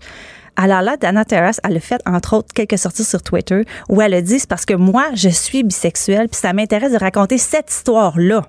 Ben, mais c'est ce qui fait l'unicité de l'histoire. Puis en même Et temps, elle je- a- je suis déçue parce que Disney, quand même, j'ai- essaie elle- des affaires. J'ai pas fini. Là, elle a réussi à faire, elle a réussi à faire son point et finalement ça a passé et finalement elle a été supportée là-dedans et finalement ça a été en ondes depuis janvier et les épisodes où il y a vraiment euh, la sa loue, ça fréquente une de ses Mhm. copines viennent d'être en ondes il y a à peu près deux trois semaines donc ça a fait beaucoup jaser parce qu'on voyait là justement un petit pas pour Disney mais un grand pas quand même pour les émissions jeunesse. Et j'ai fait un lien avec ce que j'ai vu dans les livres qui sont euh, qui sortent en ce moment. Par exemple, je sais pas si tu connais celui-là que je les ai apportés quand comment il est beau, Les enfants à colorier de Simon Boulris, hein, auteur qu'on connaît qui est extrêmement prolifique. on l'aime Lui, il pas. en sort tu des affaires. On l'aime pas, Simon Boulris. non, hein, on l'aime Non. pas, on l'adore. Et les pers- et la, son illustratrice Paul Thibault. Alors, les enfants à colorier, Geneviève, OK, c'est pour les 6 à 9 ans à peu près. Disons, à partir de 6 ans, c'est bon. Et euh, c'est 14 portraits de jeunes pour célébrer, les célébrer, dans le fond, les enfants qui sont atypiques. Donc, tu as, l'histoire ici d'une fille, par exemple, qui est asthmatique, un petit garçon qui est très allergique, un enfant qui est très petit, un petit garçon qui a une voix très aiguë à l'école, puis qui Mais se sent complexé. Parce que quand on est petit, c'est la pire affaire. Dépasser, dépasser du lot. Ben, Tu sais, c'est ça, Autant t'essayes de te démarquer quand t'es adulte, autant quand t'es petit, ce que tu veux, c'est Je sais pas de quoi tu parles. Euh, un- un- un- une petite fille qui est amputée d'un bras, un petit garçon qui aime le vernis à ongles. Tu sais, je trouve qu'il est allé dans, il est allé loin. C'est ça qui est intéressant. Tu disais edgy tantôt. Ça, c'est vraiment le fun. Fait que les enfants à colorier, c'est publié aux éditions Fonfon. Ça vient juste de peut les colorier pour vrai? Oui, il dit, et oui, on peut les, on peut colorier un peu si ça nous tente. Euh, Il y a aussi, ça c'est sûr que tu connais, elle, Guylaine Gay. Oui, qui bien a sorti sûr. le deuxième opus de Clovis, euh, de l'histoire de son garçon, dans le fond, qui est autiste non-verbal. Et c'est comme la première fois aussi au Québec qu'on a un livre, un album. C'est super beau. C'est les dessins sont par Orbi. C'est publié à la bagnole. Euh, la première fois qu'on a un petit garçon autiste non-verbal qui qui vit toutes sortes d'aventures. Dans ce cas-ci, c'est Clovis a peur des nuages. Moi, j'ai trouvé ça écœurant. Et celui-là, il faut absolument que je t'en parle parce que c'est Juliane est une sirène, publié à l'École des loisirs euh, Pastel. L'autrice, c'est Jessica Love. Et ça vient juste de sortir. Et dans le fond, c'est un petit garçon, Geneviève, qui veut, lui, devenir une sirène, se mettre des plumes, puis se promener comme ça. Puis il vient avec sa grand-mère. Qui veut pas devenir une sirène? Il vit avec sa grand-mère, puis il se demande comment qu'elle va réagir et ça finit super bien, c'est super positif puis c'est très on accompagne notre enfant en lisant ça, c'est à partir de de 4 5 ans qu'on peut lire ça parce que c'est très euh, c'est suggéré, c'est pas tout est c'est pas tout qui est expliqué, tu sais, on devine. Mais je pense que c'est comme ça que c'est le plus efficace. Tout à fait, tout à fait. ce, ce qui est intéressant dans le fond dans tous ces livres-là, c'est que je pense que ça peut devenir un modèle. On brise des tabous. Les enfants peuvent se reconnaître. Et je fais un lien avec ce que Bianca Lompré euh, a fait récemment, avec le qu'on soit d'accord ou pas d'accord qu'elle a mis ça public de cette façon-là. De publier la photo de son fils la veille la rentrée avec sa robe. Oui. Mais dans le fond, on fait quand même avancer quelque chose. On dit quand même aux gens, ça se peut que toi tu vives ça, puis moi je te dis que tu n'es pas toute seule. Oui, puis j'allais dire, euh, puis pour tomber dans l'anecdote très personnelle, moi, il y a un enfant en transe dans la classe d'une de mes filles. Oui. Et ça fait déjà quelques années que ma fille côtoie cette personne-là. Et au départ, les professeurs et la direction de l'école cherchaient beaucoup de ressources pour accompagner les enfants là-dedans. Donc, ce type de livre-là dont tu parles, c'est le fun de laisser traîner ça à la maison parce que ça fait tomber euh, les tabous et ça rend normal des choses qui, à prime abord, euh, peut-être euh, nous font nous questionner et ça nous fait les aborder de façon relaxe après le souper, puis ça donne toutes sortes de discussions. Donc, je trouve ça très positif. Maintenant, est-ce que les maisons d'édition surfent sur la vague, la rectitude? Peut-être, mais je pense que pour vrai, c'est une très bonne chose. Mais on peut aussi se demander, Geneviève, qu'est-ce que ça fait à la famille, aux membres de la famille, tu sais, ça, ça, rapproche quand même, là, ça fait quelque chose, ça fait qu'on part, ensuite on veut partager ça avec les autres on est plus proche. Il y, y, a un effet aussi de, de, de bonheur, d'amour et juste de de c'est ça, d'être soi-même, d'authenticité. On va aller lire ça. Oui. Maud Goyer, merci. Et peut-être qu'on pourrait partager euh, les titres de ces merveilleux livres. Euh, sont dessus euh, sur les médias sociaux? tu pourrais nous en faire, vous envoie, je nous en faire la grâce. À vos recherchistes. Je vais envoyer même les photos et tout. Merci beaucoup. On se retrouve lundi prochain. Pendant que votre attention est centrée sur cette voix qui vous parle ici, ou encore là, tout près ici, très loin là-bas, Celle de Desjardins Entreprises est centrée sur plus de 400 000 entreprises partout autour de vous. Depuis plus de 120 ans, nos équipes dédiées accompagnent les entrepreneurs d'ici à chaque étape pour qu'ils puissent rester centrés sur ce qui compte, la croissance de leur entreprise.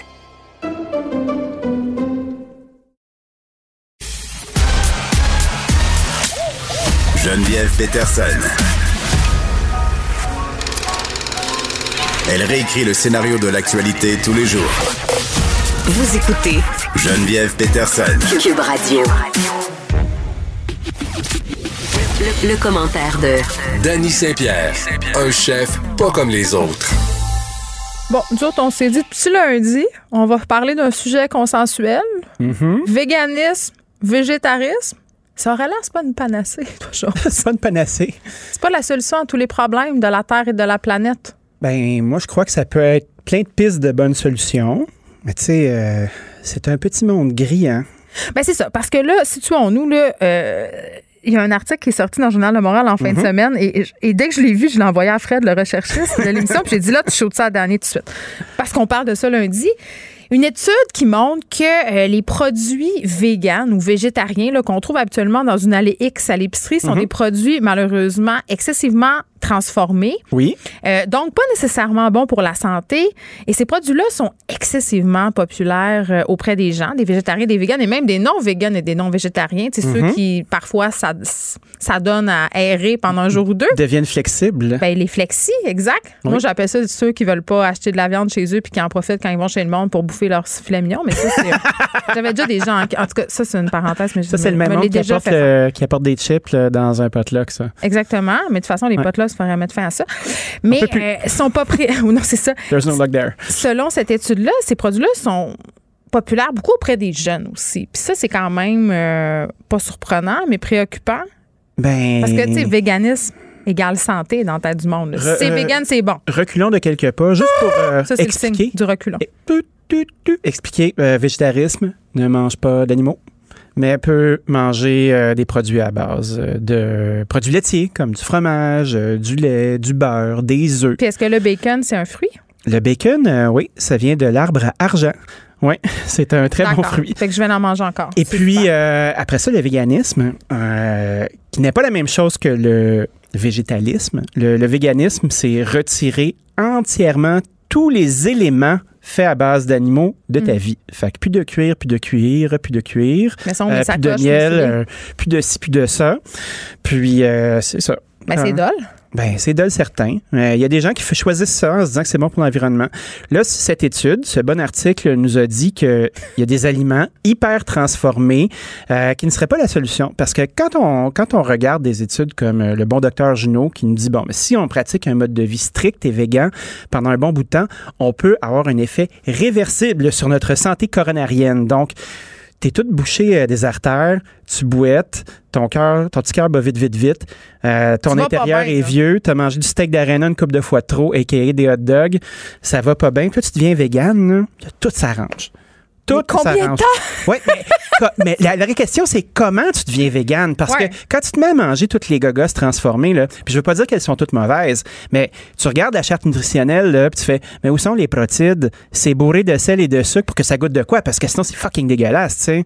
Donc, qu'est-ce que je trouve, moi, Dani? dis-moi, dis-moi, dis-moi. Je trouve que l'erreur qu'on fait, Oui. puis quand je dis on, je m'exclus parce que je vais clairement jamais transitionner vers là, mais les gens qui veulent devenir végétariens, euh, végétaliens, vegan, toutes ces affaires-là, ils veulent remplacer. A- Ils veulent pas apprendre une nouvelle façon de cuisiner. Moi, il y a rien qui me fâche plus qu'une saucisse au tofu. Une saucisse au tofu, c'est toi pas là où je satisfaisant. pense, OK, ça me tente pas. Fais-moi une bonne recette vegan, par exemple, où tout goûte quelque chose, où tout est supposé d'être à la bonne place, tout ça. là, Essaie pas de me réinventer le burger, essaie pas de me réinventer le pâté chinois. Non, non, C'est super intéressant de cuisiner vegan Ben, parce que tu utilises d'autres éléments comme les noix, euh, les légumineuses, une bonne gestion de l'huile. Ça se peut pas une réplique d'un de ces bons. On va-tu se le dire une fois pour toutes? C'est fucking pas bon. Ça C'est goûte, pas bon du ça tout. goûte du tout, mon tout. tapis de chambre de bain. Moi, je mange Puis il sent tout le temps un peu le. Kenny. Le dire. Est-ce que tu dis Kenny ou Cani, toi? Mais là, Kenny ou Cani, ça dépend. Ouais, le avec Cani, qui. euh, ça, le ça Kenny, sent, le Cani. Ça ça le sac de gym, ça. C'est ça. Euh, les remplacements, c'est un petit peu plate, mais quand on, on suit les bons conseils de ne pas rentrer dans le milieu des allées puis de faire la périphérie du supermarché, que l'on cuisine vegan ou pas, ça va fonctionner. Mhm. Parce que tu as un contrôle sur ce qui se passe dans ta recette. Puis, il n'y a rien comme l'équilibre. Il y a des gens qui vont faire de choix pour retrouver une bonne santé, de devenir vegan, puis d'être très, très, très euh, rigoureux. Mais si tu manges deux fois par semaine comme ça, puis le reste du temps, tu manges euh, de la poutine avec des cubes de beurre dessus, ça fonctionnera pas. C'est un peu intense. Danny, oh my God. Oui. Je m'excuse, là. J'ai vu quelqu'un, parce qu'on a parlé de bouillie la semaine passée, T'as vu quelqu'un? j'ai vu quelqu'un qui m'a avoué qu'il mettait de la mayonnaise sur son bouilli. Oh! Je l'ai shamé à cause de toi. J'ai dit, Danny Saint-Pierre, il dit qu'il faut pas faire ça. C'est la fin de ma euh, parenthèse. Tu sais que quand je regarde le bouilli, là, on peut faire une, une analogie très rapide avec la soupe de poisson et la rouille. C'est pas vegan, ça, le bouilli, ni la soupe de poisson. Non.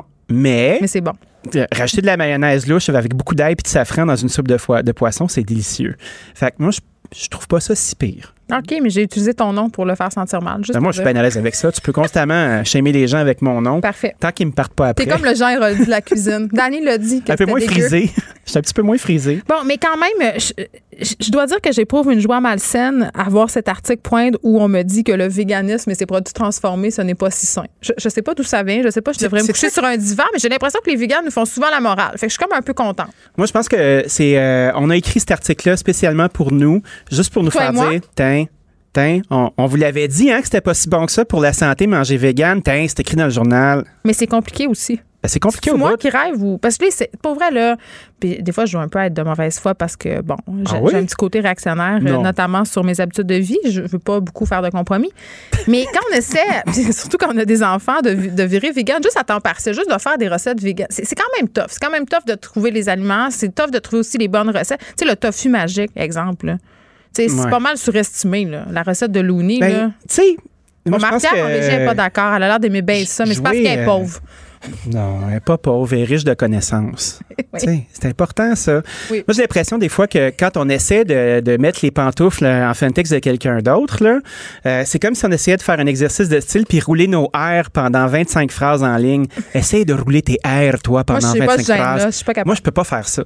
Je peux pas faire ça. Donc, il y a de temps en temps que je vais cuisiner vegan par accident. Quand t'as bien faim. Euh, non, mais tu sais, ça va arriver des fois où je vais cuisiner végé. euh, on cuisine beaucoup, beaucoup végé chez nous. Pas parce que c'est végé, Ouais. mais parce que c'est juste bien bon. Puis tu sais, Mais quand c'est le temps des légumes. faut retrouver. C'est le temps des légumes en ce moment, là, puis on se pète la face à, à grands coups d'aubergines, puis de courgettes, puis de, de plein de belles choses qui sortent. là. Célébrons ça. Puis tu sais, c'est en de mettre- la, la courgette et l'aubergine. Ouais, that's it. Euh, sortez vos emojis les plus inspirés. Ah, un, un argument reluisant. On est juste lundi, Dani? Bacon, bacon, bacon. Bon, mais bon, il nous reste 30 secondes. On va quand même sortir sur une note euh, constructive. Non.